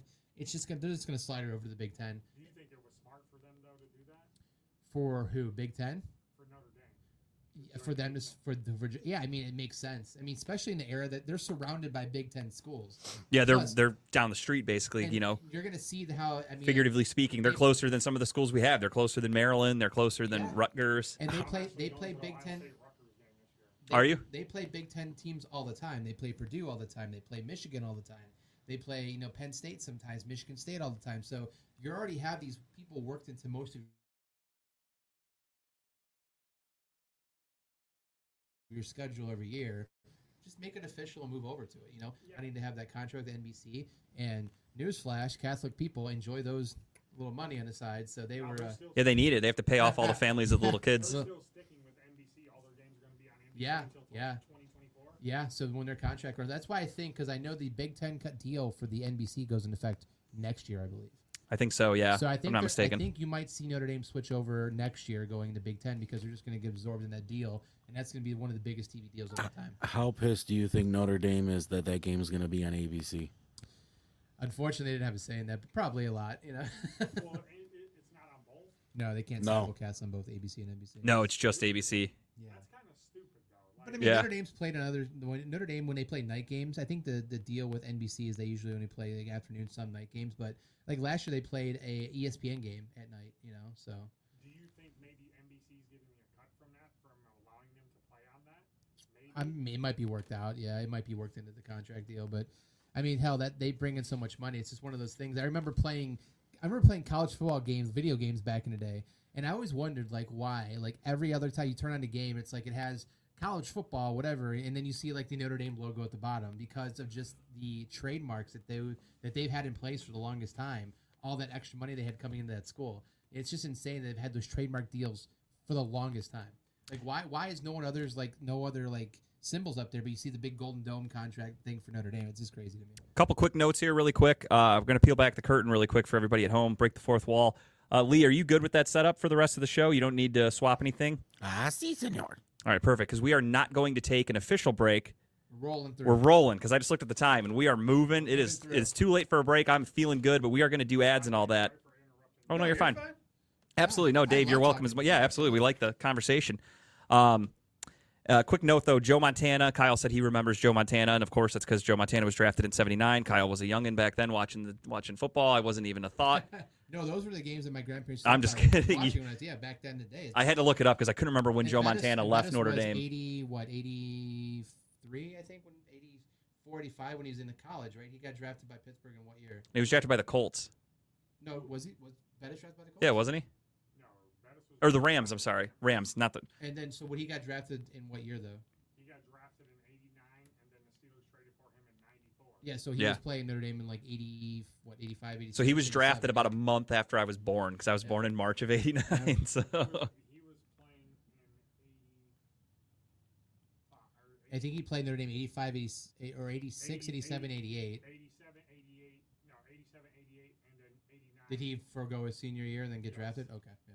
Yeah, so a little before my time. But uh, Kyle is having a big party this weekend for the Notre Dame game, and there's going to be a lot of beer drank, which means that toilet's going to be flushing a ton, a lot of piss, a lot of lot of nasty stuff going down the drain. if you want those drains clean, you know who you call? Smith's Drain Service LLC. Smith's Drain Service is your local drain cleaning experts, specializing in main sewer lines, bathtub, laundry lines, septic lines, kitchen sink lines, floor drains, and downspouts. So much more. Family owned and operated. You can call Smith's Drain Service today at 440 242 8704. Kyle's going to need them.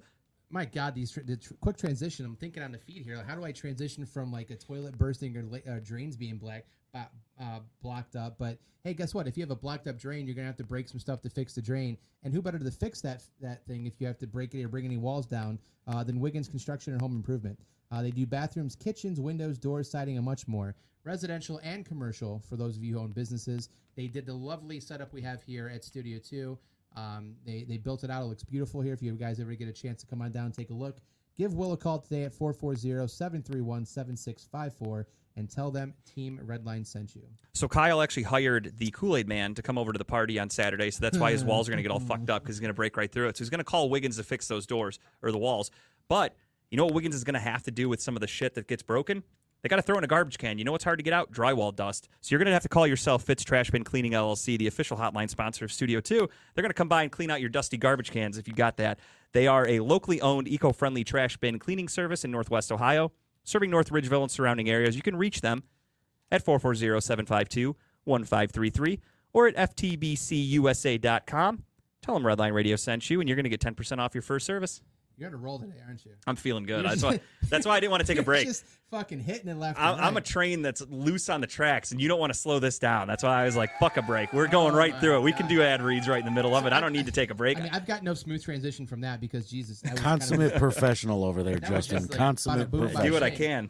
But you know, you mentioned beer drinking, a lot of alcohol being drank. You know what? I'm going to Vegas in November. We're going there for about five days, so I'm looking forward to it. Flying in on a Tuesday, coming home on a Sunday. I might die there, Mhm. but one of those times, I'm going to that Rusty Spur Saloon. We talk about it a lot. We used to talk You about it better a lot go. on the show, but I'm going there. It's a hole in the wall bar. I think it's rated one of the best hole in the wall bars um, for the last couple years. But Dave, they said they come highly recommended. I, I want to go there and have a beer. It's, I love hole in the wall bars with cheap beer, good prices. Well, I'm sorry. I guess what Vegas prices might be cheap might be a little more expensive in my taste. But Yeah, nothing's cheap in Vegas. but hey, guess what? Rusty Spur Saloon is a is a honored sponsor of Redline Radio. I can't wait to go out there, get wasted, hopefully make it back alive. But I'm looking forward to it in November. What week you going? November. I'm going there November 9th through the 14th. I'll be down there too for the, uh, the NASCAR race. Oh yeah, I have a golf thing down there. Looking forward to it.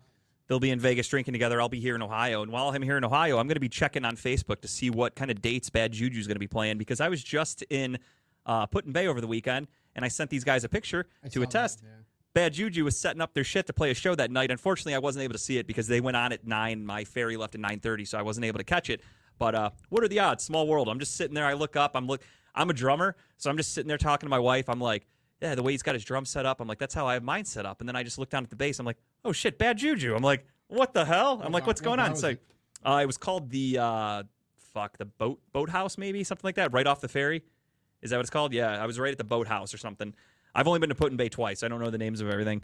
Um, but yeah, what are, what are the odds? I'm sitting there watching it and looking at it, and I see Bad Juju, and I Google. I'm like, let me check their Facebook page really quick. I'm like, oh shit, they are at Put in Bay this weekend. What what are the odds? But I, I wasn't able to see them. But while they're in Vegas having the time of their lives, I'm out of vacation time at work, so I got to stay here all year, and uh, I'll just be partying here in Ohio on your guys' behalf. I'll think about you. I appreciate that. Uh, while you guys are in Vegas, you're probably going to be really busy. Uh, I'll be here in Ohio, like I said, just enjoying the cold weather. So, what I do when I'm sitting at home bored, I turn on Redline Radio because there is content every single day. All day. It runs every day. There are new shows going live. I mean, yesterday, Timbuktu with the birthday extravaganza. It was fantastic. You have Crossing the Mic. You have Broad Street South still getting played. Wednesday, She Vibes and Talking About Balls both going on at the same time. Uh, we love to see it. We hope everybody out there in Redline Radio Land is checking out both shows simultaneously. You can do that. Uh, Sundays, of course, Steel City Renegades are both here in the building. Dave showed up. He was a little late because he's, he's doing a lot of walking these days. So I think he walked here. So it took him a little while to get here. That's what took him so long to get here. Um, but honestly, there's shows every single day of the week. Lee Money is here, so of course we have to shout him out with Money Crazy Money's Crazy soundtrack on Thursdays. You have Money's Crazy Mind on uh, Fridays, and he's doing Steel City Renegades, and he produces behind the scenes on so many shows. Uh, oh, did I say Steel City Renegades? I'm sorry, it's Steel City Running Lates Lates, since Lee is here. I always forget that. Uh, fourth and 15 on Saturdays with Mel. Uh, love him. Uh, and uh, I mean, shit, I'm trying to look at the board here. I got the light in my face. Yeah, smooth. Well, I, I, I'm sorry, I didn't mean to forget smooth. uh, but then you have too much information on Saturday nights, uh, 10 to midnight. Shows every day of the week. Thursday, they're doing it for the culture, they say, I think is what it is, right? With Lex and uh, Club Pizzle. So check them out. They're going tomorrow. Going to be great. Tomorrow's the first of the month. Starting up some new new numbers. I don't want to spoil anything because I don't know what's going to happen. But I'm hearing some rumblings that we've got a new number one show at Redline Radio, and we couldn't be more excited to hear about it tomorrow from from Lee. He's teasing everybody. We can't wait for the numbers to come in. But for those of you watching right now, if you guys want to share this and get us like 4,000 views and make Talking About Balls the number one show for August, obviously I would come on and humble brag like a son of a bitch next week, but we'll see what happens. um, but yeah, so brag, check out like Redline Radio. Humble brag is my favorite thing. Uh, but yeah, we're not taking a break today because I'm fucking full of it. I'm feeling good. We are charged up. And I think that's it for breaks. I, I got all the reads in. I think we're good, right? I think we're good to go. I think we covered all the bases, pun intended, because we are a sports show. I'll allow it. All right, perfect. We got the approval from the head of Redline, and now we roll into the second half of the show. One thing I, I, I made a note of before we started the show, I wanted to talk about a topic that I completely forgot, slipped my mind, and it's relevant for us because of a Cleveland Brown incident that happened a few years ago with Myles Garrett and Mason Rudolph. There was a helmet wish I had that photo. swinging incident with another player and another dominant defensive player doing it to boots. I'm starting to think conspiracy theory. What are they putting in the water for these great defensive linemen? Oh, we got conspiracy theory number That's two. what are they doing to these defensive linemen that are going for player of the year? Should we be worried that the next one to swing a helmet is TJ Watt? Should we be concerned? I was just going to say that. And is he going to go for the three helmet trifecta? Do the Steelers play the Panthers this year? All right. Dave says yes. Swing that helmet, TJ. You know who I'm talking about. I don't want to tell you who to hit, but if you you want to play whack a mole, Did you see the st- week six. Did you see the Oh, still? vi- yeah, yeah, absolutely. did you see the still frame of the uh, Bengals helmet? Like it the, compressed. the the way it's, it looked it like compressed. it looked like it was made out of styrofoam. The way it And smashed. of course, all the comments were like, "Well, no fucking shit. People have concussions all the time." Yeah, those things are made out of like fucking like the weakest plastic. They're like made out of a 3D printer before they go out to practice. So I wish I had the photo, and we were just talking about this before we went on the air. The Yeah. Battle of the Bastards. Uh, how the famous, notorious vis- visual, visual is Jon Snow pulling the sword out, facing the army. It has a, there's a picture of uh, Aaron Donald with with, um, uh, with the two helmets facing the army. you sent me as- that. Yeah, yeah. As, as the army's coming towards him with the two helmets in his hand, I'm like, that's fucking priceless. Yeah, it, so for those of you at home that uh, aren't familiar with this, I, I think everybody would be. It happened uh, like last week or whatever. Why it started or how it started? Uh, rumor is that one of the players in the Bengals he called his friend Mason Rudolph, and Mason Rudolph just started yelling the N word over the speakerphone, and that got Aaron Donald charged up. A phone a friend. Yeah. Yes. He was like, "Hey, could you do that again?" And Mason's like, "Of course, you got it, brother." And then he hard r'd everybody, and then Aaron Donald started swinging.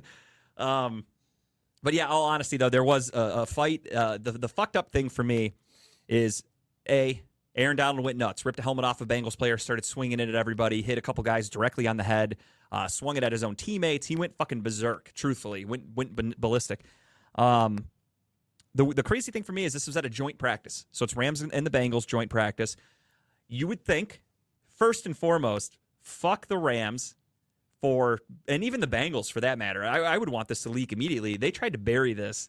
Did they really? Oh my god, they tried to not promote talk about this at all. Some yeah, if footage a got local, leaked. yeah, if a local Cincinnati football reporter wasn't there, Like filmed it with his phone too, right? Yeah. It wasn't even a professional cameraman or anything like that. It- like they did not want this to get out.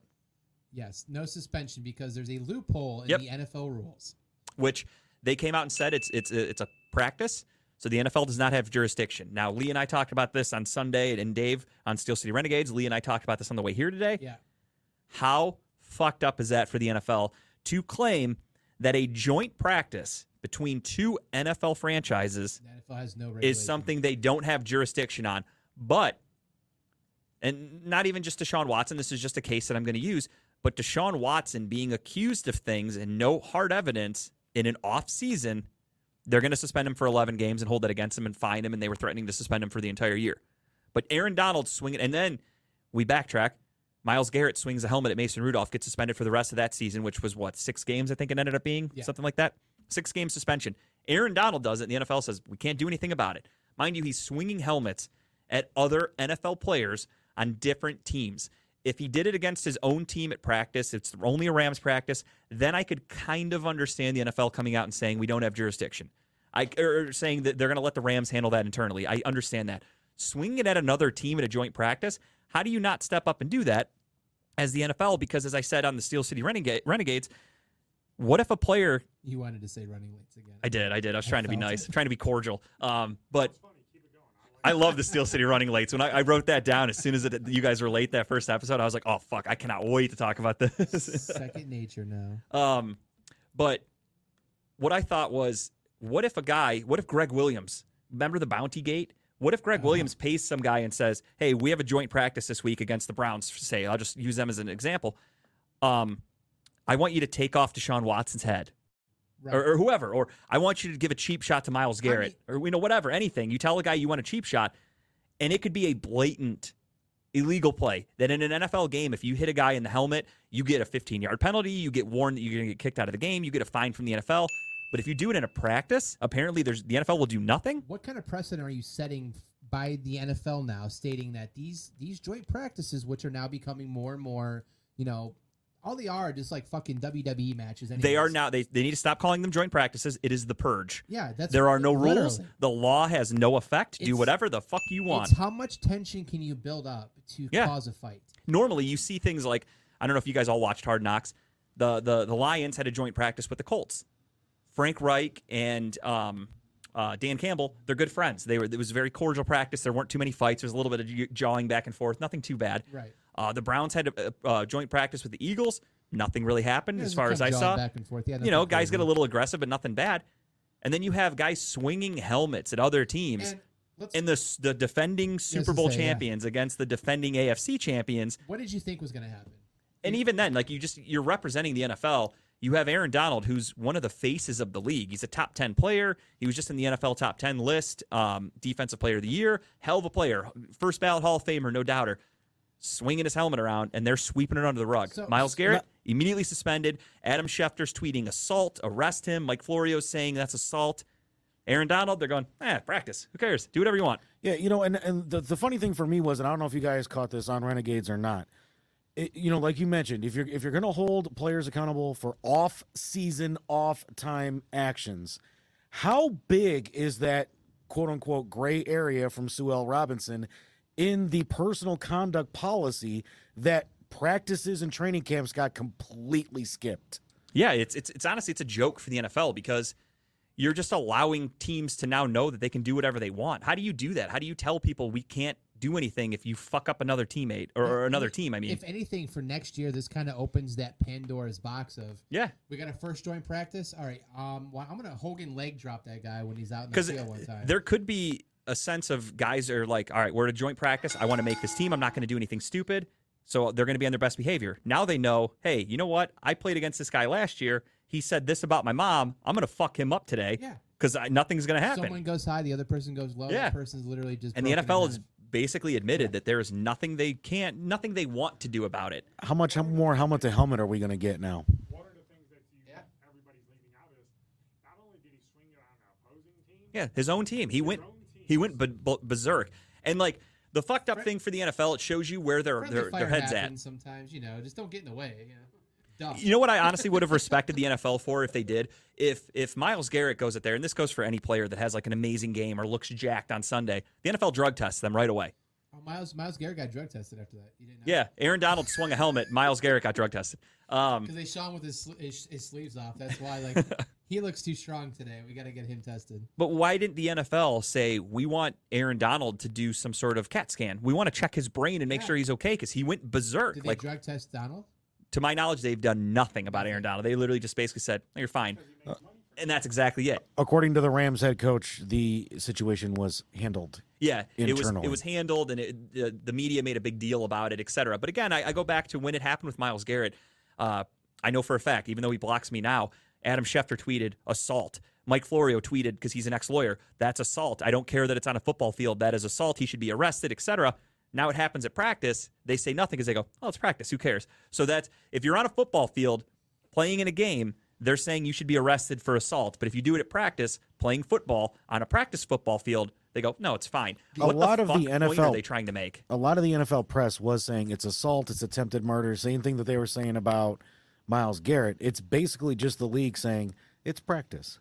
Yeah, this to me it's not as it's not as egregious, but this reminds me of the Ray Rice incident where they wanted to do absolutely nothing and then shit leaked the and they realized, "Oh fuck, we now we have to make a statement." And now, again, Roger Goodell made such a point to to make Deshaun Watson the scapegoat, to to really put a spotlight on him and give him this punishment. And you have an opportunity to do that to stop violence between players. And because it's Aaron Donald, they do absolutely nothing. It's fucking bananas So to the- me, So I will say the only difference between the two incidents, obviously, is I believe when they were swinging helmets, it was helmet to helmet connection, and it wasn't helmet to bare head connection. right. So that's the only difference. And so Even then, though, I look at it as Garrett swung it once, albeit call it what you wanted. If you think it's a bad bad thing that he swung the helmet, sure, I agree. Shouldn't have done it. He fucked up. You have Aaron Donald who swung it multiple times. Yeah, I mean, yeah. he was swinging that. He looked like he was playing a game of whack a mole. Truthfully, he was just swinging at anybody and anything, hitting his own teammates, hitting anything that moved. And they go, ah, that's just kids being kids, you know. who's I, the I agree with the star of the show here. It's amazing what a Super Bowl ring will do. Hundred percent, no question about it. That's exactly what it does. Myles Garrett was coming off. He, he's on this Browns team that was underachieving that year with Freddie Kitchens. They the Browns have always been a laughing stock. I mean, I get it. As a diehard Browns fan, I, I understand that we are looked at very poorly around the NFL. So to them, it's oh, it's the Browns. Fuck Myles Garrett. We don't care. He's suspended. And again, I understood at the time that they suspended him because of what he did. I, I, I wasn't happy about it, but I understood. Now a guy does the same thing, but a little bit worse, and it's in a practice, and they do absolutely nothing. Like the NFL couldn't even step in and say, "We are going to fine him hundred thousand dollars because of this. I would have been like, you know what? It's something. They Did you- did nothing. Did you see uh, the part of the video where the one guy actually had his helmet off and he's swinging it in his general direction though too? Oh, 100%. Yeah. I mean, Aaron Donald was a wrecking machine, and that's what's scary about it is knowing that you can there could be and you know, I don't want to get not not even political, but like the state of the world, you do have people that are psychopaths. I mean, look at there's mass shootings and shit everywhere, people getting murdered. Like people are crazy. What if there's some unhinged guy on a football team who's about to get cut? You're in a joint practice and he just says, "You know what? Fuck it. My career's over after this. I'm, I know I'm not going to make the team. I'm, I'm upper 20s. I'm never going to get signed again." And he just fucking loses his mind on a football field at CT practice. CTE anybody? Exactly. And that's the thing. Barrett Robbins, who fucking the center from the uh, Raiders, Yeah. He went crazy the night of the Super Bowl. That happens to guys. Aaron Donald does something like this. The NFL doesn't even address mental health. They don't say like we want to get Aaron Donald examined to make sure he's okay because that's crazy aggressive behavior. You're playing football, I get it. Tensions are high. Your your uh, adrenaline's flowing. But Aaron Donald's been in the league for like what, 10 years now almost or something like that. He's he's won a Super Bowl defensive player of the year. He should have himself can, can under control, you would hope. Not to make a nerd reference, but he looked like General Grievous with like the lightsabers going. everywhere, the helmet's just kind of like flying. I don't know who that is, but I, So- I trust you. Well, I mean, it's one of the gi- he has multiple lightsabers spinning around. He's a Okay. robot. Anyways, sorry. You- Ah, that's fair. I, I get I, it. s- I see your Aaron Donald and I raise you a Vontaze Burfict. A- another guy, uh, mental Antonio Brown. You have these nutcases who are now What's up, Tim? free to do whatever they want in practice. Tim, the birthday boy, Tim Buck. Timbuktu. Welcome, Tim. Good to good to see from you, buddy. Miss you, but understood. Birthday, got to celebrate. Tim is charging up the batteries because next week again we go live seven to nine, and every Wednesday for the foreseeable future of the football season we will be doing a show. We are excited. We're happy to do it. Uh, and we're gonna have Tim with us next week, but he's got the night off today to celebrate, and we hope he's having a great one. Moving on from Aaron Donald, I think it's complete horse shit. You guys all know my stance on that. Uh, the Browns just that's what that's what that's what the NFL does. They shit on us.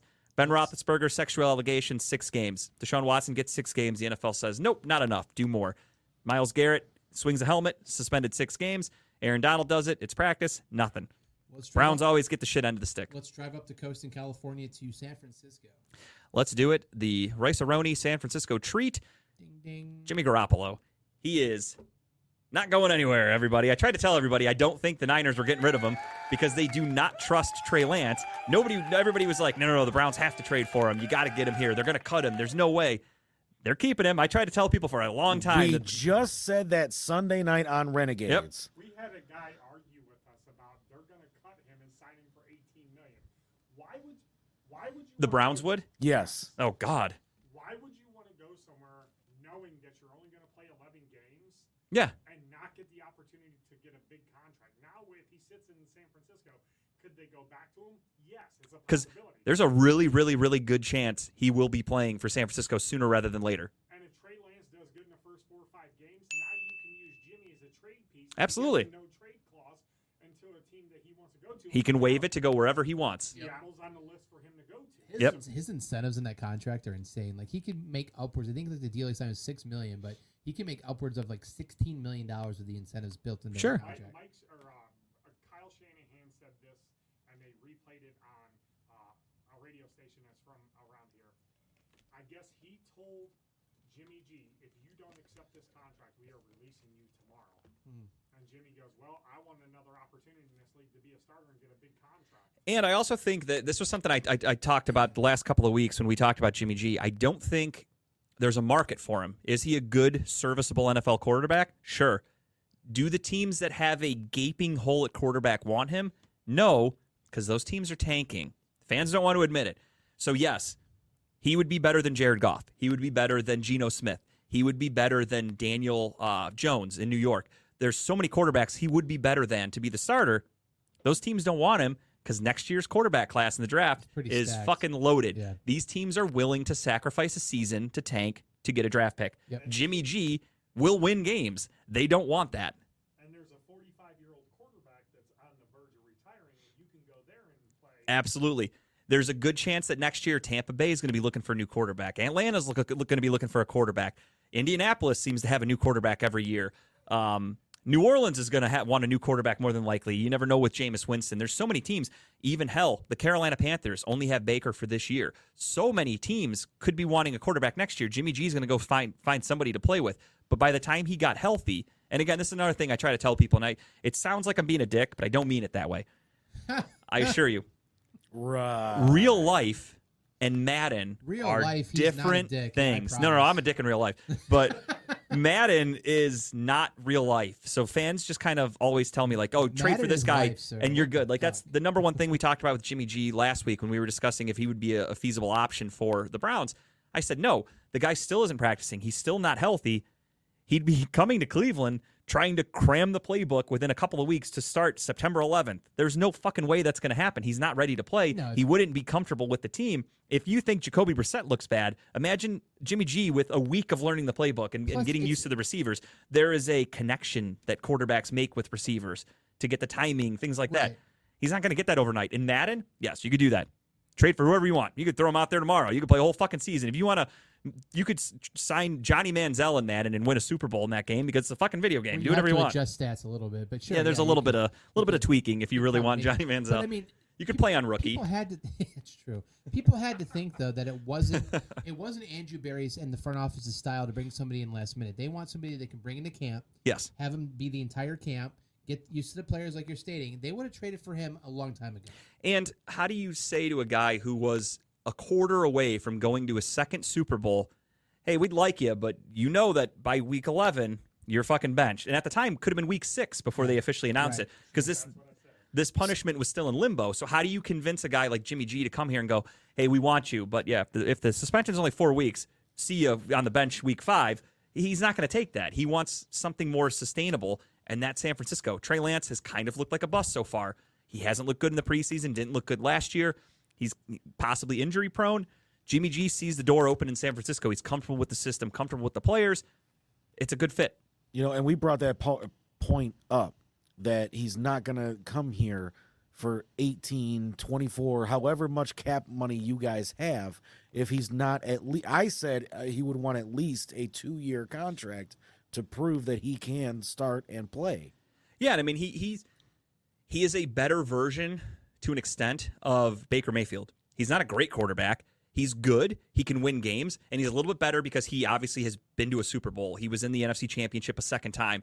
He can win games. He can take take a team a little bit further than Baker. Not a knock on Jimmy G, but it's also not something that teams are going to clamor for. You're not going to go crazy for a guy like that. Look at Baker. The market for Baker was very small. It came down to the wire of Carolina or bust. I don't think any other team really was interested in Baker, and that's similar to what's happening with Jimmy G.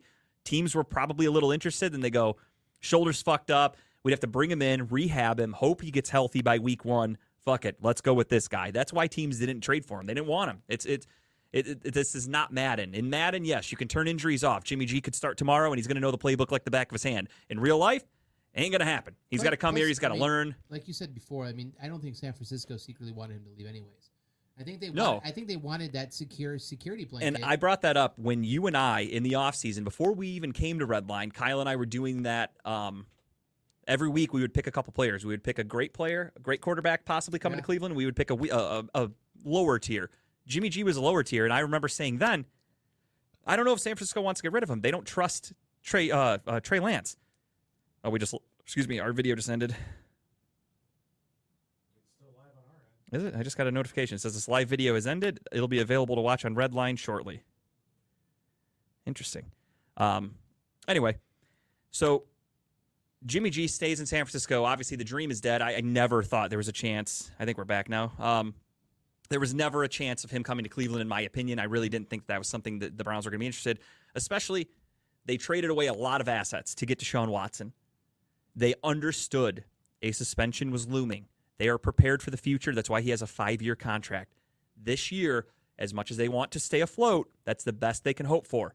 They're, they're going to be okay if we don't win 12 games and go to the playoffs. That's part of the plan, unfortunately. Browns fans don't want to hear it, but we might lose some games this year. We might not make the playoffs.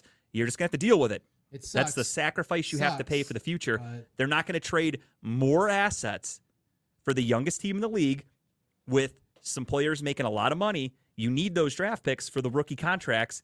They're not going to trade those for Jimmy G for 11 games. There's no fucking way. Really- Any Browns fan that really thought that was a, a actual thing? Yeah. Who is it? Mike Vallon. I, I really, He's the diehard Jimmy G to oh, I- Cleveland guy. Oh, I saw I saw him in the. Every fucking week. He was like, he's going to get released Tuesday and he'll be with the Browns. I'm saying, why would he do that? I saw, I saw him sense. commenting. There's no yeah. chance. And it, again, it just doesn't make sense. Why would they bring in another guy to have to learn the playbook and learn everything for 11 games? Because he's not even 11, because he wouldn't be ready for week one. So you would hope Jimmy G could play by the end of September. And then at that point, you're already two, three games into the season. So maybe you get Jimmy G to play for seven, eight games.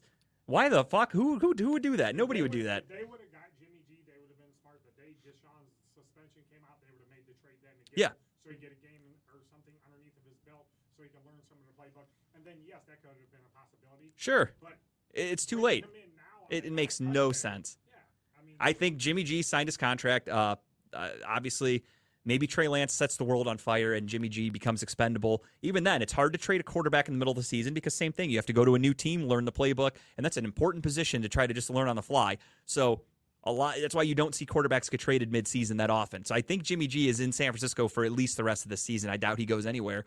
Um, I'm just happy that that saga's over. And I don't even have to worry about Browns fans every, talking about every it. Every afternoon on the way home from work, I'd have to tune into the channel. It, it was on- just- ridiculous. we're on the Jimmy G train. Toot, toot. Now, the next quarterback to keep an eye on, possibly changing teams soon, which I would be all for. I would help him pack and I would drive him to the airport. Lamar Jackson. He sent out some questionable Oh, tweets this week. I love it. I told everybody. likes. I think it's likes too. Well, he tweeted some shit too, where Yeah. he was like, you know, they didn't offer me that contract. That you know, it, some guy said something like, "I love Lamar, but I don't think he should get a guaranteed contract." And, and Lamar responded, "You don't love Lamar." That's exactly what he said to him. I love that res- response. Um, but Lamar Jackson wants a guaranteed contract. He wants more money than Deshaun Watson, and I think. Uh, since it's not my money and I hate the Ravens, rightfully it. so. Pay Pay him. him as much as he wants. I think you should make him, I'd say, 90% of the, the salary cap if you have to. 320 million guaranteed. Yeah, fill the rest of it with guys making minimum wage. I'm all for that. Um, he'll get he'll get that money somewhere. oh, absolutely. Some someone's going to offer it, but but when the Browns made the, the the the deal with Deshaun Watson, gave him that big contract. One of the the big guys against it was Steve Bisciotti, the owner of the Ravens. He pissed and moaned about the Browns giving him that contract because he knew it's going to set a new precedent for quarterbacks, and that's exactly what's happening here. And- Lamar wants that fucking Deshaun Watson contract plus some. Lam- Lamar's bettered himself. The fact that he's his own agent and he's gone this long Yeah. without signing a deal. I'm sure there's been um, so many offers probably put in front of him. And I, I saw something the other day. Oh, go ahead. Not, he's not. A, he's not agreed to any of them because he he he saw the writing on the wall. And in the second that Watson got that money, Yeah. he, he, saw, he saw the like. I think that worked in his favor. So, so Mike Florio from Pro Football Talk the other day, he tweeted something about how now is the time for Lamar to get an agent. He's like, get an agent. You need the help right now. It's it's more important than ever. I look at it as the opposite. Lamar has the leverage now because that guaranteed money. What could you put in a contract that's going to avoid guaranteed money? If you sign and you're getting that money regardless, it's all in there. I mean, don't get me wrong. I think he should have his contract looked over. But if you're signing a guaranteed contract, there's nothing in it of like, I'm sure he's got a lawyer. you need to hit this, yeah. you need to hit this mark to make this money, this money. It's guaranteed. As long as he's on the roster, they don't cut him, and even if they cut him, he's going to get that money. Here's the only guaranteed. thing that's going to suck, right? So he doesn't sign a deal going into this year. If he gets hurt this year, and it's a bad injury, And, th- and that's it. But I mean, that's why guys like Jessie Bates just showed up to camp in Cincinnati because these guys don't like playing without having some guarantee behind them. right. If you get hurt and you're on a, you're playing on the uh, Is this the, the, the year? tag. This is last year, isn't it? Yeah, so this is his fifth year, um, but they can tag him for another two years Got if it. they want. So you can franchise tag guys. Um, but even then, play, guys don't like playing on the franchise tag because then you don't have that security of next season. Right. And that's why, like, Browns fans were pissed about Kareem Hunt. You, it was kind of split down the middle. You had some fans that were saying, "What's wrong with the Browns? You're not paying Kareem Hunt, but you're paying Deshaun Watson this much money, whatever." Blah blah blah. And then there's other people that are saying, you know, I kind of agree with Kareem Hunt because he's only got one year left on his contract, and in the NFL as a running back, you can get hurt so easily. Having that one year, it- Kareem Hunt wasn't holding holding in, if you will, for to be a, a dick. He's doing it for his security, for his his his life, because He wants an extension or something. Yeah. Ex- exactly. He wants that money just for himself as Right. like a protection. Which makes sense. Ex- I, look at look at it the same way, Kyle. If your contract, let's say you're a contract employee, Right. your contract's running out. Are you going to not talk to them in advance and be like, "Hey, can we work on my next contract?" Or are you just going to say, "Oh, wait till it expires, Right, and hope for the best"? Yeah, because you need to. Not saying that these guys don't have money stashed away. I'm sure they have You, you hope, away. but not all athletes are really Right, good with money. That's but that's you- kind of a, a known thing. But you want to know you're gonna have a paycheck next week, right? And that's exactly it. He wants if he gets if Kareem Hunt gets hurt this year, blows his knee out, especially at the running back position. He's not getting any younger. He might lose his speed. He might never be able to play in the NFL again, or might not be the same. And there goes his money for the rest of his life. Same thing with Lamar Jackson. I, I could see Lamar Jackson getting hurt, and the the Ravens would still tag him if he doesn't agree to a contract. They're not going to let him go unless it's a career-ending What's- injury. what's- but even then, you don't want to risk getting hurt. right. And what's interesting for the Ravens right now is the fact that you have a backup quarterback who could be a starter on another team. He's pretty good. Yeah. Although I heard, I, I I have to look this up. I heard the Ravens were winless when he played last year. Is that true? Well, the, when Lamar Jackson missed games, they they were winless with Huntley. I think Is that accurate? Somebody said that on the radio. I don't know if it is or not, but I mean, he played really good. They won football. his first game where he came in for Lamar. They won that one, but that's technically a win for Lamar. And then I saw somebody else say that technically with without Lamar, they they didn't win a game with that guy. That's more leverage for Lamar Jackson. That is. I They don't I- win I without still him. Like Huntley as a No, absolutely. though, He's yeah. very talented. I'm not knocking him. I mean, he almost came back and beat us. But Four and five. he went four and five last year. No shit. Okay, it might have been eight fifty. I was listening to where they said he went winless. No shit. Must have been that, that Jamie Wilson call again. Yeah, it must have been. I don't know. I, that's what they said. That's why I, I didn't look But it up. that's, But that's the thing in the Ravens right now is like, yeah, they're they're willing to dice. Of course, Lamar Jackson, MVP, great hell of a quarterback. I get it, hell of a running back too. Um, but you want he if you lose him or he gets hurt, you have Huntley you can maybe fall back on. and the funny thing too is if it, look at the way the media and and My bad on that. He was 0 2 last year. Oh he was zero and two. Okay, as the Ravens starter. Okay, so that is accurate. They they did not win a game without Lamar Jackson. Yeah. Um, but anyway, I mean the, the two games. I thought he actually played more, so that's not that big of a sample size. Um, but but I think you have all those Baker Bros that were pissed at the Browns, saying they gave him a raw deal. He took you to the playoffs, take care of him, give him a big contract. Where are those people in Lamar's corner that are mad at the Ravens for not wanting to pay the guy who's won an MVP? He's took taken them to the playoffs. He's he's been a great quarterback for them, and they don't want to pay him. Didn't they him. win a Super Bowl with him too? With who? Lamar? Yeah. No, no. They I think they've only won one playoff game with him. Lamar's claim to fame is he doesn't win playoff games. Yeah, he's known to really struggle in the playoffs. He he won one game against the Titans. Uh, Barely. a few the year actually I think it was the year we beat the Steelers. It was that same day. Uh, but yeah, he you know he does not win in the playoffs. That's his kind of his knock. But at the same time, so that that most recent Super Bowl they won was the last one with Flacco. Then yeah, that was Flacco. That was Oh, the okay. when the lights the power went out. Yes, Ray Lewis. Yes. Yeah, that was old. Yeah, that was a while ago. Yeah. Um, excuse me. No, Lamar Jackson's never really had any success in the playoffs. But even then, has an MVP, takes him to the playoffs every year. He's obviously talented. They don't want to pay him. Have they renamed the stadium yet? I know it's No, that's only something you do if you're in Cincinnati and you're living in squalor and you can't afford to pay your franchise quarterback because they are not going to be able to afford Joe Burrow. And I heard somebody the other day on, uh, I think it was actually Tony Grossi. It was 850 again. That's like all I listen to apparently. dude, get off 850. He said uh, they they made fun of him for it. He they were talking about the contract situations and how like the Bengals aren't going to be able to afford Joe Burrow, and he said, "No, Joe Joe Burrow's a classy kid. He's not going to hold the, the Bengals hostage." And everyone just said, Bullshit. "Get the fuck out of here!" Like that, he is Joe Burrow absolutely stri- Joe back in the Brinks truck up. me as that guy who's like that frat boy's like, no, no, you Yeah. need to show me. You, the you think he won a national championship and took a picture with that cigar in his mouth because he's a fucking He- humble, he's- classy he's a- kid? he's a Johnny Manziel with talent. basically. Exactly. Exactly. Uh, I just found that funny. But uh, Lamar Jackson, of course, the, the picture you're looking at here is uh, a guy tweeted about, uh, photoshopped him in a Dolphins jersey and said, come to Miami. Apparently, he's from South Florida. Yeah. So he liked the tweet. He grew up as a Dallas fan, but yes. the Dolphins would But, have been I mean, who two. who didn't as a kid? I mean, kids are dumb. They, they like the Cowboys. Like LeBron was the same way, front runner for the Cowboys. That's Lee's favorite team is the Dallas Cowboys. That's what I heard. No, he just likes Cowboys, not the team.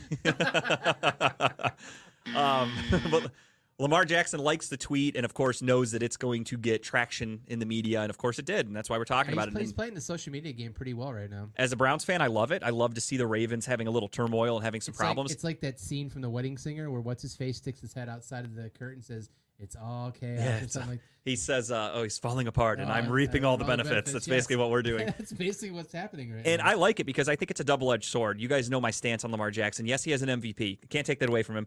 I don't think he's a very good quarterback, though. I think the older he gets, the slower he gets. He's not a good actual thrower. So when his legs start to go and he has to be a pocket quarterback, it's not going to work for him. So I pray to all that is holy. I'm not a religious man, whatever you believe in out there. I hope they signed him to a long term guaranteed contract and he has to be on that team for the Got next five plus years. Three years left in him, maybe. think that he turns it down a notch, knowing that he could potentially get a big contract somewhere else?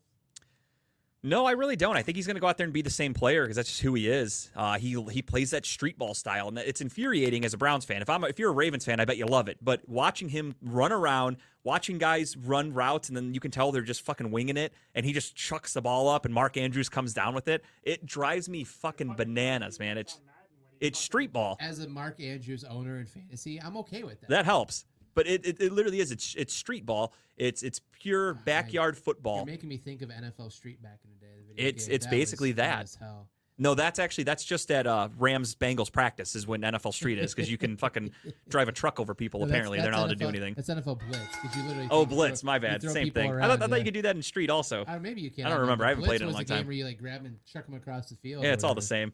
Either way, that's just that's what practice is nowadays in the NFL. Apparently, um, yeah, I would love to see them. It, it's a double edged sword, uh, dude. This is a Panthers page, huh? No, it's not. Uh, no, that says Dolphins. I don't know what the hell you're talking about. All right. Anyway, Anyways, moving on.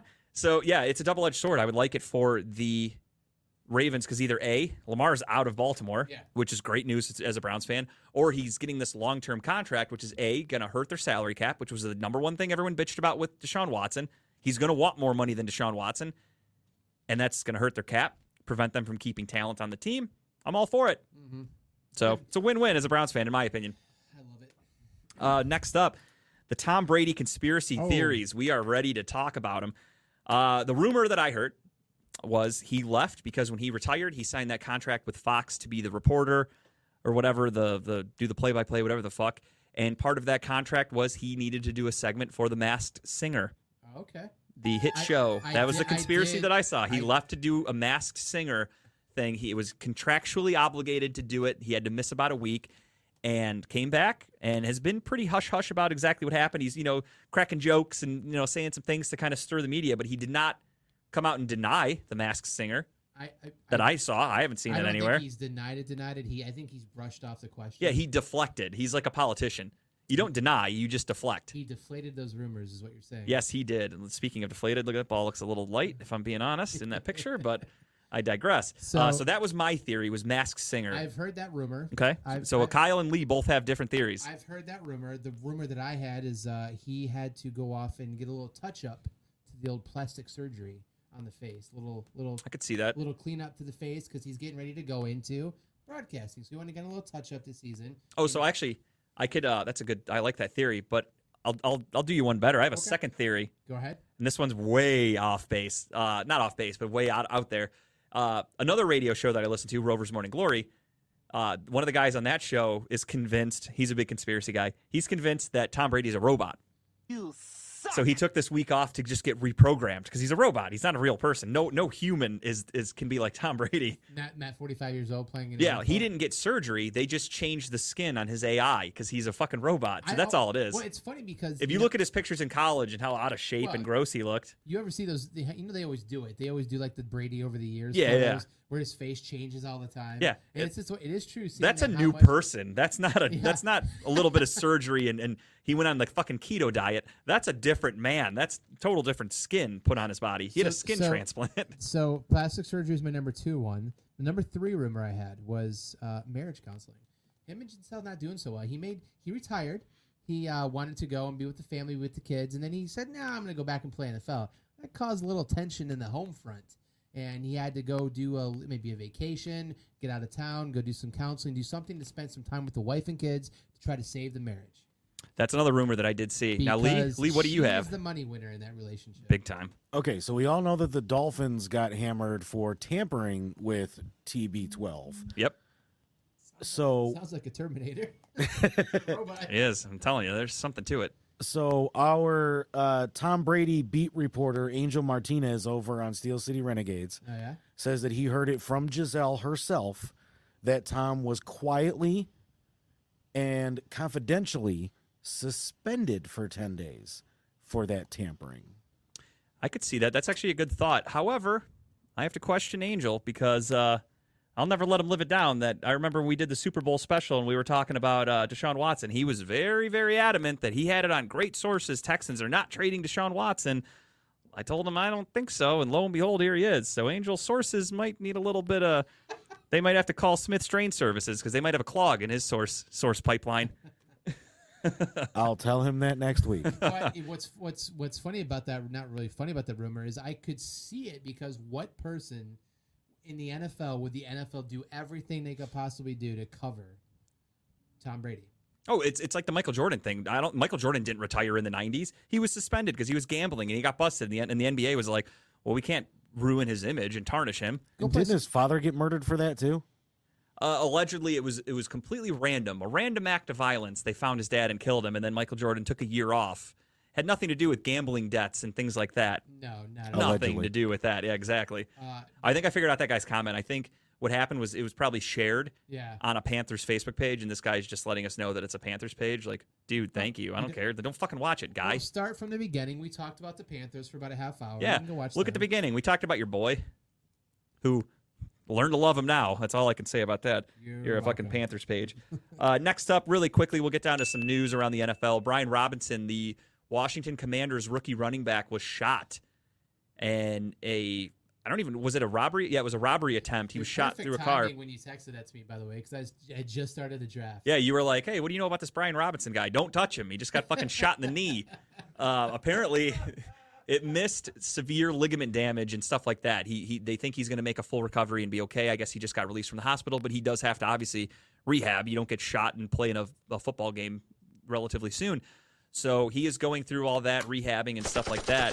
And basically, that's what happened. He was sitting in his car, and somebody had a drive-by, supposedly, from what I heard. Yeah. And uh, he took one to the knee, and he's going to make a full recovery. They hope, but again, getting shot. I mean, it's hard to hard to come back from that. But it is Yeah. a scary time for NFL players. Well, yeah. Did you hear the guy that's suspended? Um, Calvin Ridley, I have that written down oh, too. Yeah, they're trying. He was part of a chain of robberies in Atlanta that uh, this gang is targeting rich people. They said names of like Mariah Carey, uh, Calvin Ridley. There were a couple others where these houses are getting targeted in Atlanta. And I mean, luckily, I don't think Calvin Ridley was home. Nothing bad happened or anything like that. But it is scary to think about that. You sure he wasn't home? Because I'm sure they don't watch NFL. That dude's home the entire year this year. Uh, I'm willing to bet on it that he wasn't home. Had to work it in. I did. No. I honestly don't know if he was home. From my understanding, is that he wasn't. But I mean, it also is like, was he targeted just because he's rich, or does he hang out with people that you know are in, in these affiliated Well, with I- these gangs? I you saw never some- know. Since we're on conspiracy theories today, someone put on a page. It's like, what? What if this dude owes somebody money for all the gambling he's doing right now? Yeah, He's not technically in the NFL right now. He can do all the gambling he wants to. What if he owes somebody some money and they're coming after? I him? mean, technically, he's still in a contract with the NFL, so I feel like he's still part of it. Still make bets. That's I like mean, Deshaun Watson right now. He can't go out and start getting HJs because he's like, I'm suspended. Well, I mean, he can he, he can bet on other sports though. He can, you know, whatever. I think it's Um, yeah, I think he would be able to. I don't think there's laws as long as you're in a as long as you're in a state that allows gambling, you can gamble on just not your own league. Yeah, so, because I it's mean, part of your contract. just I assume. funny conspiracy. You know, someone's like, yeah, you know, might owe some people some money. Then again, I'm you know what? Maybe it's going to change over the years when more states loosen up the laws, but I have to imagine that actually any sports gambling is probably frowned upon by franchises because think about how many times you see Floyd Mayweather or boxers and shit like that betting huge amounts of money and posting about it. You don't see any athletes posting about gambling. You see them playing at casinos, but sports betting, I've never seen a guy do it. That's You would true. think over the years LeBron James would make a million dollar bet on the Super Bowl or something just for fun, or you know, not even, but like uh, anybody with money. I'm guessing you'd see a They lot more stories about it. through random like Oh, sure. of them, you Dude. know, Imagine, you know, you're in the NFL and you and I are friends, and you just say, "Here's hundred thousand dollars. Go, go put a bet down on the Super Bowl," and then I make it. it- You're not seen doing it, but it's your money at the end of the day. Right. The NFL, they can't do anything about it because Right. you it was outsourced. Exactly. No, it's, it probably happens all the time. Yeah, I'll take NBA referees for a million, Alex. yeah. Uh, Tim Donaghy, Oh, I, cannot can't wait, for that. that one. The Untold to come out for that. It's Oh, out. I watched it yesterday. Oh, it is. I didn't Yeah. know that. When did it drop? Yesterday. I was watching it yesterday. Uh, really quickly, as we wrap up the show here, we'll get to everything. Uh, since we have Lee and Dave here, uh, when if Dave returns, uh, I, I brought this up on their show on Sunday, and uh, I think Dave didn't really like gra- like not he didn't catch what I was asking. What I was saying was when we talked earlier about when you watch the preseason, what exactly are you evaluating, or like what are you watching for? And I evaluate, and I was asking them, is it hard to evaluate the Steelers preseason, or, or anybody, the the rookies, Kenny Pickett, et cetera, when you look at who they played, their schedule was the in, in no particular order. I forgot the exact order. The Lions, Jaguars, and the Seahawks, who are three of the worst teams in the NFL, just based off last year and even based off you know predictions for this year.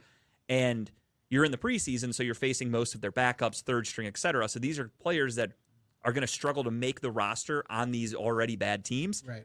So I know the fans in in Pittsburgh were going crazy for Kenny Pickett. They're chanting his name, et cetera. Now, most, most watched preseason game in history, I believe, the Lions and the Steelers. yeah, he Yes. he looked good. Don't get me wrong. I'm not knocking it. Kenny Pickett's numbers in the preseason and like uh uh what's the other kid? George Pickens. Their their numbers have looked good, but how do you grade that as you watch them go up against guys that again they're going to be working at used car dealerships next week? That was kind of a lot of my thing too, because uh, our new co-host Stan on Steel City Renegades is just you know wicket Pickett, like that's all we get every day in in our little chat that we have, and I'm just like, we're playing the football team that spends all their money on professional wrestling, Yeah, you know, a team that gave up their franchise quarterback for nothing. they're fully in tank mode. No questions asked, and the Lions are the Lions. I mean, let's be The honest. Lions are, are begging the Steelers to trade. Is Wicket Pickett catching on, or is that just something he made up? Is that like an actual thing with Steelers fans? I had never heard it until he said it. Okay, damn, I was gonna, I could make that work because Wicket is what they call a baseball glove. Catch it in the wicket, and he's got to wear gloves because he's a little fucking tiny-handed dude, like from that Burger King commercial holding the Whopper. So, hundred percent Wicket Pickett, I could work with that. Thank you, boys. But no, I, I 100% agree, and I and I said basically the same thing. I'm just like I'm just like how the hell, you know, are we evaluating all these free agents that we picked up and all these new players that we picked up if we're playing garbage teams? yeah, I mean, don't get me wrong. I'm sure the, the evaluation process obviously starts and, and stops with practice. You see these Correct. guys day in day out. Um, I just think it's funny that like to me. I mean, gun to my head, I don't think there's a fucking chance in hell Kenny Pickett starts week one. It's Mitch Trubisky's getting named quarterback. So Mike Tomlin's out there teasing it of like, well, we'll decide, I'll, I'll make the, the announcement at my own discretion. Oh, they haven't made the announcement. yet? No, he won't do it. He's he's got that competitive waiting- advantage I'm over waiting until three days before over the game one. Bengals to let him know that He said that Mitch he Trubisky knows starting. who The starter is, but he's not allowing the media to know until yeah, the day before. the it's the competitive advantage thing that teams try to do. But I think we all know that it's going to be Mitch Trubisky. They're gonna. I just wasn't sure where you guys stood with like Kenny Pickett because I know obviously fandom can sometimes get in the way. I didn't know if you guys were going to be going, it's got to start Kenny. He's a 20th overall pick or 19th, whatever the fuck. And I'm cool with him sitting and learning. I think Yes. he needs it. I don't think he's NFL ready when he was coming out. We talked about this a lot. Yeah. I think it's only going to be beneficial for him to sit and watch the game slow down a No little bit for him. What you do this year, you stick with Mitch. Yeah. No matter what your record is. We got Mitch for two years. We might as well use it to our advantage. I agree. you know what's going to happen though. Is you know what's going to happen in like week two, week three, when Mitch does some shitty stuff or whatever. You're going to see the entire stadium. And the Steelers have a really Shit. bad offensive line. So do you really want to go out there and potentially, you know, David Carr, Tim Couch, Mitch, uh, Kenny Pickett by letting him get killed? The other problem is you brought Mitch in to be your starter. Yes, absolutely. And you draft a kid at 20, and then you have Mason, who was supposed to be the heir apparent. I hope they name Mason the starter. God. Damn. I, I mean, It would be funny. that would be hilarious. Throw him to the Wolves, let him get beat down, then trade him or release him, whatever. But we know that's not going to happen. No, Mike Tomlin's not going to piss away games. Yeah. He's got that never been below 500 thing going. I don't think he's trying to lose it. Now he's trying to prove the uh, point. excuse me. Ben, my quarterback now, the one. It's I- the Bill Belichick without Tom Brady. He's going to say, "I can win without you, dude." Yes. I agree. I just I wanted to get your guys' take on that because that's something that obviously is catching a lot of attention in the NFL. Fans in our chats, dude, like, you guys think you have it bad in Oh, dude. I trust me. Listen, if we say one bad word about Kenny or an offensive lineman or a running back, or guys- God forbid, guys have Tomlin. offensive linemen. That's I remember some some Steeler fans after the draft. I had talked about you guys taking uh, Cam Heyward's brother, and I was just saying like, you know, that's just a pick. I think they did that to keep Cam happy. And there were fans that were messaging on there going, "Oh no, no, no I think he's gonna be he's gonna be a stud. He's gonna be this. He's gonna be that." And I'm like, guys, come on, like. I get it. You want to have faith in the guy, but let him play and show something before you start saying you think he's going to be a stud. and so far from what I've seen, he's been decent. Right. He's he's good. He earned his way on the roster, but at the end of the day, if they're in a pinch, they need to make a couple cuts. He could be on the list, and I think fans would understand. Normal fans would understand that. You're, Oh, you're not God- getting rid of real like game changing talent. God forbid we say that Tomlin's on the hot seat. Oh yeah, dude. No. That's, that's one of the big things. Like we brought up multiple times about Tomlin hiring his predecessor with Brian Brian Flores, yeah. They're like, there's no way possible. He's he's never lost. Well, look at his playoff record. Your money is won. earned in the 100%. right? Andy Reid's one of the best coaches of all time, and he couldn't win shit with the Eagles, and they let him go. If Belichick didn't win seven, six Super Bowls, Gone. You don't have a long tenure if you don't continuously win. Correct. Like Bill hasn't won a Super Bowl in, in a few years. Tom Brady's been gone. They got embarrassed in the playoffs with Mac Jones. If they continue to not have success when you took a guy like Mac Jones in the first round, you do start to get a little that ice starts to thin out a little bit underneath your feet. And now For sure. he doesn't have his buddy in the office. Omar Khan is the head of the uh, Yeah. the, the front office. Now Khan, Khan sees something in Flores because every time Flores is a hell of a coach. I love Mike. I love Brian Flores. I'm, I'm pissed that he's with the Steelers, honestly. Like I said on our show, Tomlin better be peeping over his shoulder and making sure he's doing all the right things because if he don't, I give him two years. Okay. If he don't, and I'm Flores, what is it? Flores still 38 years old, so you're 40. Yeah. You you could be in Pittsburgh and be your team. And Mike Tomlin's pushing 50, I think. He's almost Yes. 50. Yeah. I mean, I'm, I guarantee you, so Pittsburgh brought Flores in for to begin with was just as a safety net. Exactly. 100%, in yeah. case they ever have to make that about face. Because imagine if you have to, God forbid, you know, it, I think it would take some drastic measurements over the next couple seasons to to fire Mike Tomlin mid-season. But let's say they do. Here's your interim head coach right there, Brian Flores. He steps in day one, and, and you don't lose anything. It's not like you got a guy doing it for the first time. Right. You should hear everybody, offensively and defensively, talk about Brian Flores. Like that's all they talk about on 93.7 The Fan. Like his influence on everybody. Look what he did with the Dolphins. I mean, I didn't think the Dolphins were that talented of a team, and he made that team good. And that Yeah. team played hard. They listened to him. He wins the locker room. That's what he does. I mean, of Now- course, Pittsburgh gets lucky and falls ass backwards into Flores right now Right. because of the situation at hand. So they not saying they took advantage. well, that's because it. the NFL's racist, and there's like three black Right, head right. coaches. So But Flores they- is like, they- I'm going to go to one of them, and it ain't going to be Lovie Smith. they- so I'm going to. Pittsburgh. Well, you know, Go to Lovie. Yeah, exactly. I'm not going to. He's like, I'll be the head coach in, in Houston by mid-season, and I don't want to work with that fucking shit team. So he. I said that this could very well be Tomlin's first losing season. absolutely could be, no question about it. I mean, you guys, your defense is still should be good. Uh, I don't think it's going to be as good as it was last year. I think you guys lost a couple pieces. You you did gain a little bit. You got the what is it, Myles Jack. Um, your defense is good. Don't know if it's going to be the game-changing defense like it, it it's been known for, and the offense especially. I think you guys are in such a question with Mitch Trubisky now and um, Kenny Pickett right behind him. So there's some questionable people there, or questionable offense for Pittsburgh. It's going to be interesting. I mean, you guys went to the playoffs with shitty ass Ben Roethlisberger last year, so that just goes to show you that they can win. It's doable. Like I said, if we can't win one more game with the quarterback that we have in Mitch, who has playoff experience, then there's something wrong with Tomlin as a head coach. You won nine games with old ass noodle arm Ben Roethlisberger. Exactly. It's uh, win one more game. I look at it too, though. It's almost about it's all about execution. It's like the the Kevin Stefanski thing. You have fans of Cleveland that that have Kevin Stefanski in the hot seat because we only won eight games last year with Baker. But if you look at the games and you actually watch what happened, Kevin Stefanski, the, the some of the stats you'll see of like the way he can scheme wide receivers open because we don't have burners on the team. Last year we had Jarvis Landry. You have these guys that they're not running by anybody. But we had one of the highest graded wide receivers of being open in terms of having open windows for Baker. Baker just wasn't efficient. So it does come down to quarterback efficiency. I think Mike Tomlin can scheme a great game plan if Mitch Trubisky or Kenny Pickett or whoever's quarterbacking isn't executing. That's not Tomlin's fault, just like it wasn't Kevin Stefanski's fault last year. But somebody's got to take the blame.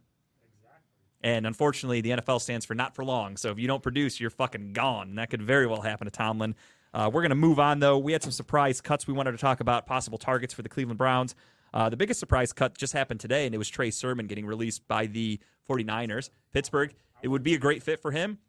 I think he's a damn good uh, running back. I think he'd be a great one-two punch with Najee. Hundred percent. He's a guy that like could legitimately compete for a number one spot, and they waived him today, which was shocking. Um, could very well end up in Pittsburgh. You had Denver release a guy I'm keeping an eye on, McTelvin uh, Agim, the defensive tackle. I think he's in his second or third year. He was like a third or fourth round pick. Denver released him. That was a big one. Uh, another guy since the Browns let go of uh, Blake Hance, and we need some offensive line help. A good swing player, Alex Leatherwood, former first round pick last year from the Las Vegas Raiders, uh, released. Mike Mayock obviously drafted like complete shit in Las Vegas. That got him fired. One of his first round picks, Alex Leatherwood, who I had graded as like a second round guy personally, uh, is available. He went to the Bears. Oh, he did. He already got picked up. I mean, I figured he would. He's not gonna. Nobody's gonna not pick a talent like that. The dude's been in the league for one year. Yeah, he went to the Bears. Damn it, that would have been nice. Uh, another guy who maybe got picked up because I haven't been paying attention today, Jacob Harris, the tight end, got released from the Rams. He was a rookie last year, third round pick, if I'm not mistaken. He is a prototypical kind of guy for the Browns. He is a hybrid wide receiver, tight end type of person. He could very well. Yeah, thank you, Adam. I didn't. I didn't know that. I must have missed that. Um, but Jacob Harris is a guy that I could see the Browns going after because OJ Howard apparently is going to the Bengals. The Browns only have two tight ends on the roster, so I think tight end is definitely a position to keep an eye on for the Browns. Yeah, so I mean, I only wrote down what out of the ones we already talked about because we talked about this earlier a little bit, but the other person was Lynn Bowden, the guy, the the, the running, you know, the return person. Yeah, because that we would be a good fit because we need someone it desperately. to run a ball And that's the kind of position to where uh, I almost doubled down on when I said real life isn't Madden. A kick returner, punt returner, you can sign and plug and play. He could come in immediately because you're returning a kick or a punt. I mean, it's pretty easy schemes. the Rams signed him to the practice squad. Who, Jacob Harris? Yeah. Oh, no shit. Okay, I saw they waived him. But that's something the Browns could still, you could sign him off the practice squad if you really want him. Yep. Because we do need it. I mean, we only have two tight ends right now on the roster, and Kevin Stefanski's offense. To, uh, uh, Rader from the Steelers. Oh, really? The, uh, what's his first name? Kevin Rader. Yeah, Kevin Rader. Okay, I could see that. He's I mean, decent.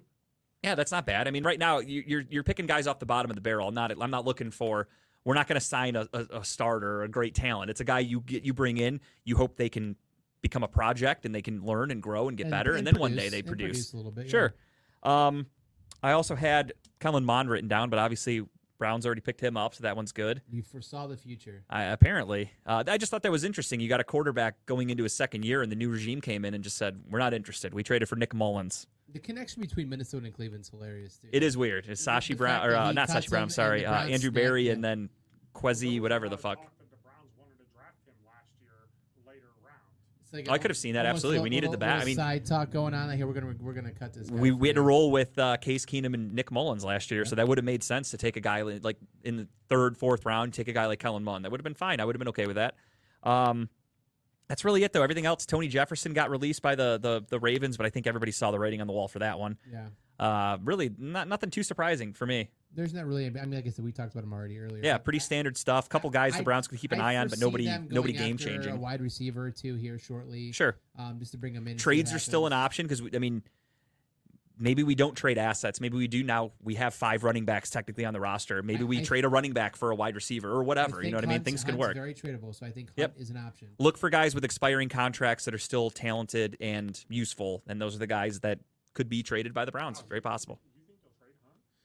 I mean, in that running back room, I think he has them. I mean, A lot of cooks in the kitchen. yeah. I, I Only one football, not. and you got four talented running backs because you've got interesting because Chubb, Hunt, Ford, and D'Ernest Johnson still on the roster. Like, we y- brought that up you don't keep that many guys. You could you could move Ford up into a Hunt role, and Yeah. and, and and Ford could probably produce just. Hunt's well the oldest running back on the roster. He's on his last year of his contract. Unfortunately, like I said earlier, the NFL is it's not a friendly game, especially for running backs. expiring contract has talent. Some team, Yeah. someone gets hurt, you could trade him to them and get like a wide receiver in return. It could a lot of stuff could happen, you know. But I That's think, it. I think Hunt's the most tradable option in that running back room. Yeah.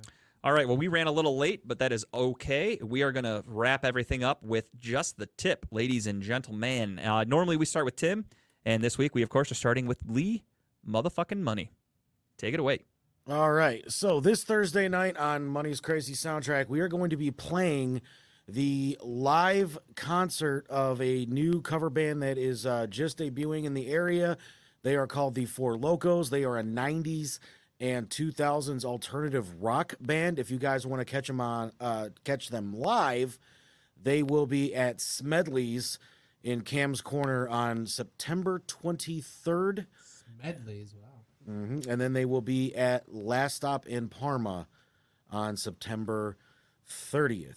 I'm Uh, very familiar with Last Stop as a Parma person. Yeah. I've heard of them. yes. Um, and uh, something interesting to keep in mind is that there is going to be a special appearance in the second part of this concert by a particular host. More on that Friday night on Money's Crazy Mind. Spoiler alert, it's me. I'm singing for the band. That's what Yeah, Lee was you- trying to say. You wish, you wish. All right, now is Kyle. So, because it's Notre Dame week and Ohio State week, it's only fitting that we talk about one of the, I would say, top five, top 10 uh, Notre Dame players, college football players of all time. I mean, hell, the guy had the second most Heisman votes uh, in 2012 of a defensive player ever. I mean, he came Mhm. pretty damn close to to winning it, but guess who won it that year? Anybody want to say? Guys? Johnny fucking football. Johnny Football. um, but anyways, this untold story. It's about you know Manti Te'o. We all remember the the shit that went down back in 2012 about his his fake girlfriend that died. And this kind of just dives deeper into the story. I mean, I think back then I didn't know. I could- liked it. I thought it was well done. Oh, done. well, I thought it was a hell of It was a, very good. It was hell of a thing. I mean, back then you kind of just made the jokes like, oh, he, he lied about it or whatever, and it kind of the joke was there for a while, and then the, the memes were out there. But I didn't realize like how insane crazy this person was that was the catfish in the other and this was this was before catfish became a term you know um this this woman man whatever i think she's tran- transgender i think now She has transitioned, yes. Mhm. she or he played the role of like what 10 different people phone conversations changed her voice um, made it seem like she had a following on facebook acted like the brother the cousin the uncle the the whatever made multiple phone calls to manti of, of different voices and different characters and stuff and i mean yeah i mean nowadays people know how to look for that shit but back then i mean he he's a college football player he's playing for notre dame he's busy all the time he found someone he thought he, he, he fell in love with and fell in love with their story and I- mean, it sucks. It sucks that he got taken like this, but um, it kind of it, it's worth the watch. It's two episodes. It kind of makes you feel bad for him. It really does. It really does suck. It was good. Uh, I watched it as well, so I definitely recommend everybody to check it out because next week I want to talk about it more. Before the show started, Lee and I talked about it a little bit, Okay. and I've got some thoughts on it. That it was good, but I still think Te'o is a bit of a dummy, and I will explain why. Oh yeah. Next I- week. Sure. Yeah. Okay. talk about it a little bit more in depth. And uh, my tip of the week, just the tip, I'm sorry, is a Time magazine piece that was done on my wife and myself for the shit we had to go through for the bad news we got about our baby. It wasn't just a straight up and down like like a lot of people understood when we got all the the kind words from everybody. Some people just thought that we had a miscarriage. So I appreciate the the kind words people had and everything, but they were trying to kind of like, oh, I had a miscarriage also. I know what you guys are going through. And we were very polite about it. We were like, you know, thank you so much. We appreciate the kind words. But that is not what we had to go through. We literally went through hell. Um, the timepiece is beautiful. Actually, before I did the just the tip, or after, I'm sorry, I submitted my just the tip this week. We were actually interviewed with Fox 8. I posted the story on my uh, social media. So if you friends with me on anything, you haven't seen it yet, I posted on everything. I've been trying to keep people up to date with it. Uh, it's been tough. It was, it was hard to do the interview with time. We talked with the reporter for hours. Uh, we really went into detail about everything. Uh, some of the stuff wasn't even in the post or in the, in the piece, but uh, we really spilled our guts, and we're okay with sharing our story because we just want to help people because we had to go through a lot of shit. Um, I was advised, not advised. I came to the realization today to stay away from social media comments because there are pieces of shit out there, and I am not one to bite my tongue, as you guys all know. So for me, I look for the the bad comments, and I immediately want to unload on people. And I'm trying to be nice because I'm not trying to get banned from social media. So I was trying to avoid it, but there are real pieces of shit out there. So if anybody at home wants to take take tag in for me, I'm more than happy to let you uh, let them have it. I thought that the timepiece was very well done, and It was excellent, honestly. It was it was such a good piece. It's so powerful. Uh, again, our message that we're trying to send is not it's not political, it's not religious, it's not about abortions because technically that's the shitty part. Is this is considered what we had was considered an abortion, but le- medically speaking, uh, it had to be done. It wasn't something that we were just in, in a, immature children that you know got pregnant. We were really looking forward to having him. So this is something that medically was necessary, and we were denied by the state of Ohio. Uh, so we had to travel. It was a huge pain in the ass. It sucked on so many levels. Our story is just to help others because we were fortunate enough. I could miss work. Uh, we could afford to get hotels to travel. We have transportation. There are women that don't have that. They don't have family around them. They don't have support. They don't have the funds. They may not have a vehicle. They can't travel. Um, some people can't do that. And if you're in this situation where you get denied and you can't do that, what are you supposed to do? Your options are very limited. That's unfortunately what causes women to do, not to be funny, I'm not trying to make a joke here, but they call them like, you know, a back alley abortion or whatever people want to call it, where it's not safe and things happen that could be medically dangerous for a person.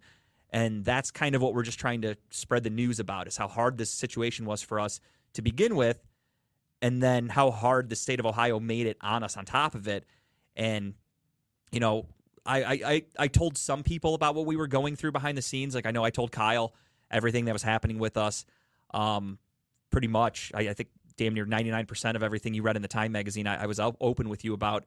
Um, but a lot of people we didn't tell. We just people just thought, like I said, she had a miscarriage. They were like, "We're so sorry to hear that," you know, this and that. But really, we had to go through a lot. So read the Time article, go out there and vote, make some changes. Um, again, not trying to get political or anything like that. It's just about women's rights. I think women deserve to not be told what to do with their bodies, and and that should have never happened to anybody, and it shouldn't have happened to us. Um, so that's all I got about that.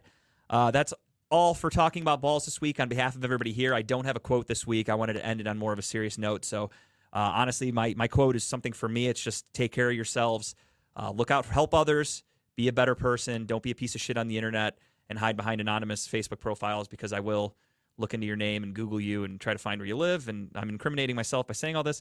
I didn't do any of those things. You can check my search history. I'm just joking. But uh, Allegedly. but seriously though, don't be a piece of shit. Just be a good person. And uh, this is kind of the story you'll see people post memes of like, be nice to somebody because you don't know what they're going through. And that unfortunately is kind of like what was going on with me and Tara. Like I kept a very, I was cool, calm, and collected every time I was on the show here, talking with friends, hanging out with people, everything, texting. Uh, but realistically, that's what we were going through behind the scenes. It was terrible, uh, really horrible. So we just wanted to spread the word and hope everybody else can can make a change, help us make a change. So thank you, everybody. We will talk to you guys next week, weekly, talking about balls. Thank you to Lee and Dave, who are both here. Steel City Renegades, Sunday nights. We will be on with them, I believe, before week three matchup against the Browns. They're going to have us on that Sunday night. So we will see them again then, probably before that also. But we can't wait for the NFL season to start next week. We're going to break it all down. We're going to have our picks. We're going to tell you guys about the punishment ideas that Kyle and I have. It's going to be a fucking loaded show. Kyle's going to be doing a fantasy draft in the middle of the, the Yeah. show. We're gonna going to make it work because that's what we do. So it's going to be fun. We can't wait to see you guys next week, 7 and 9, Redline Radio. We will talk to you then. Take care.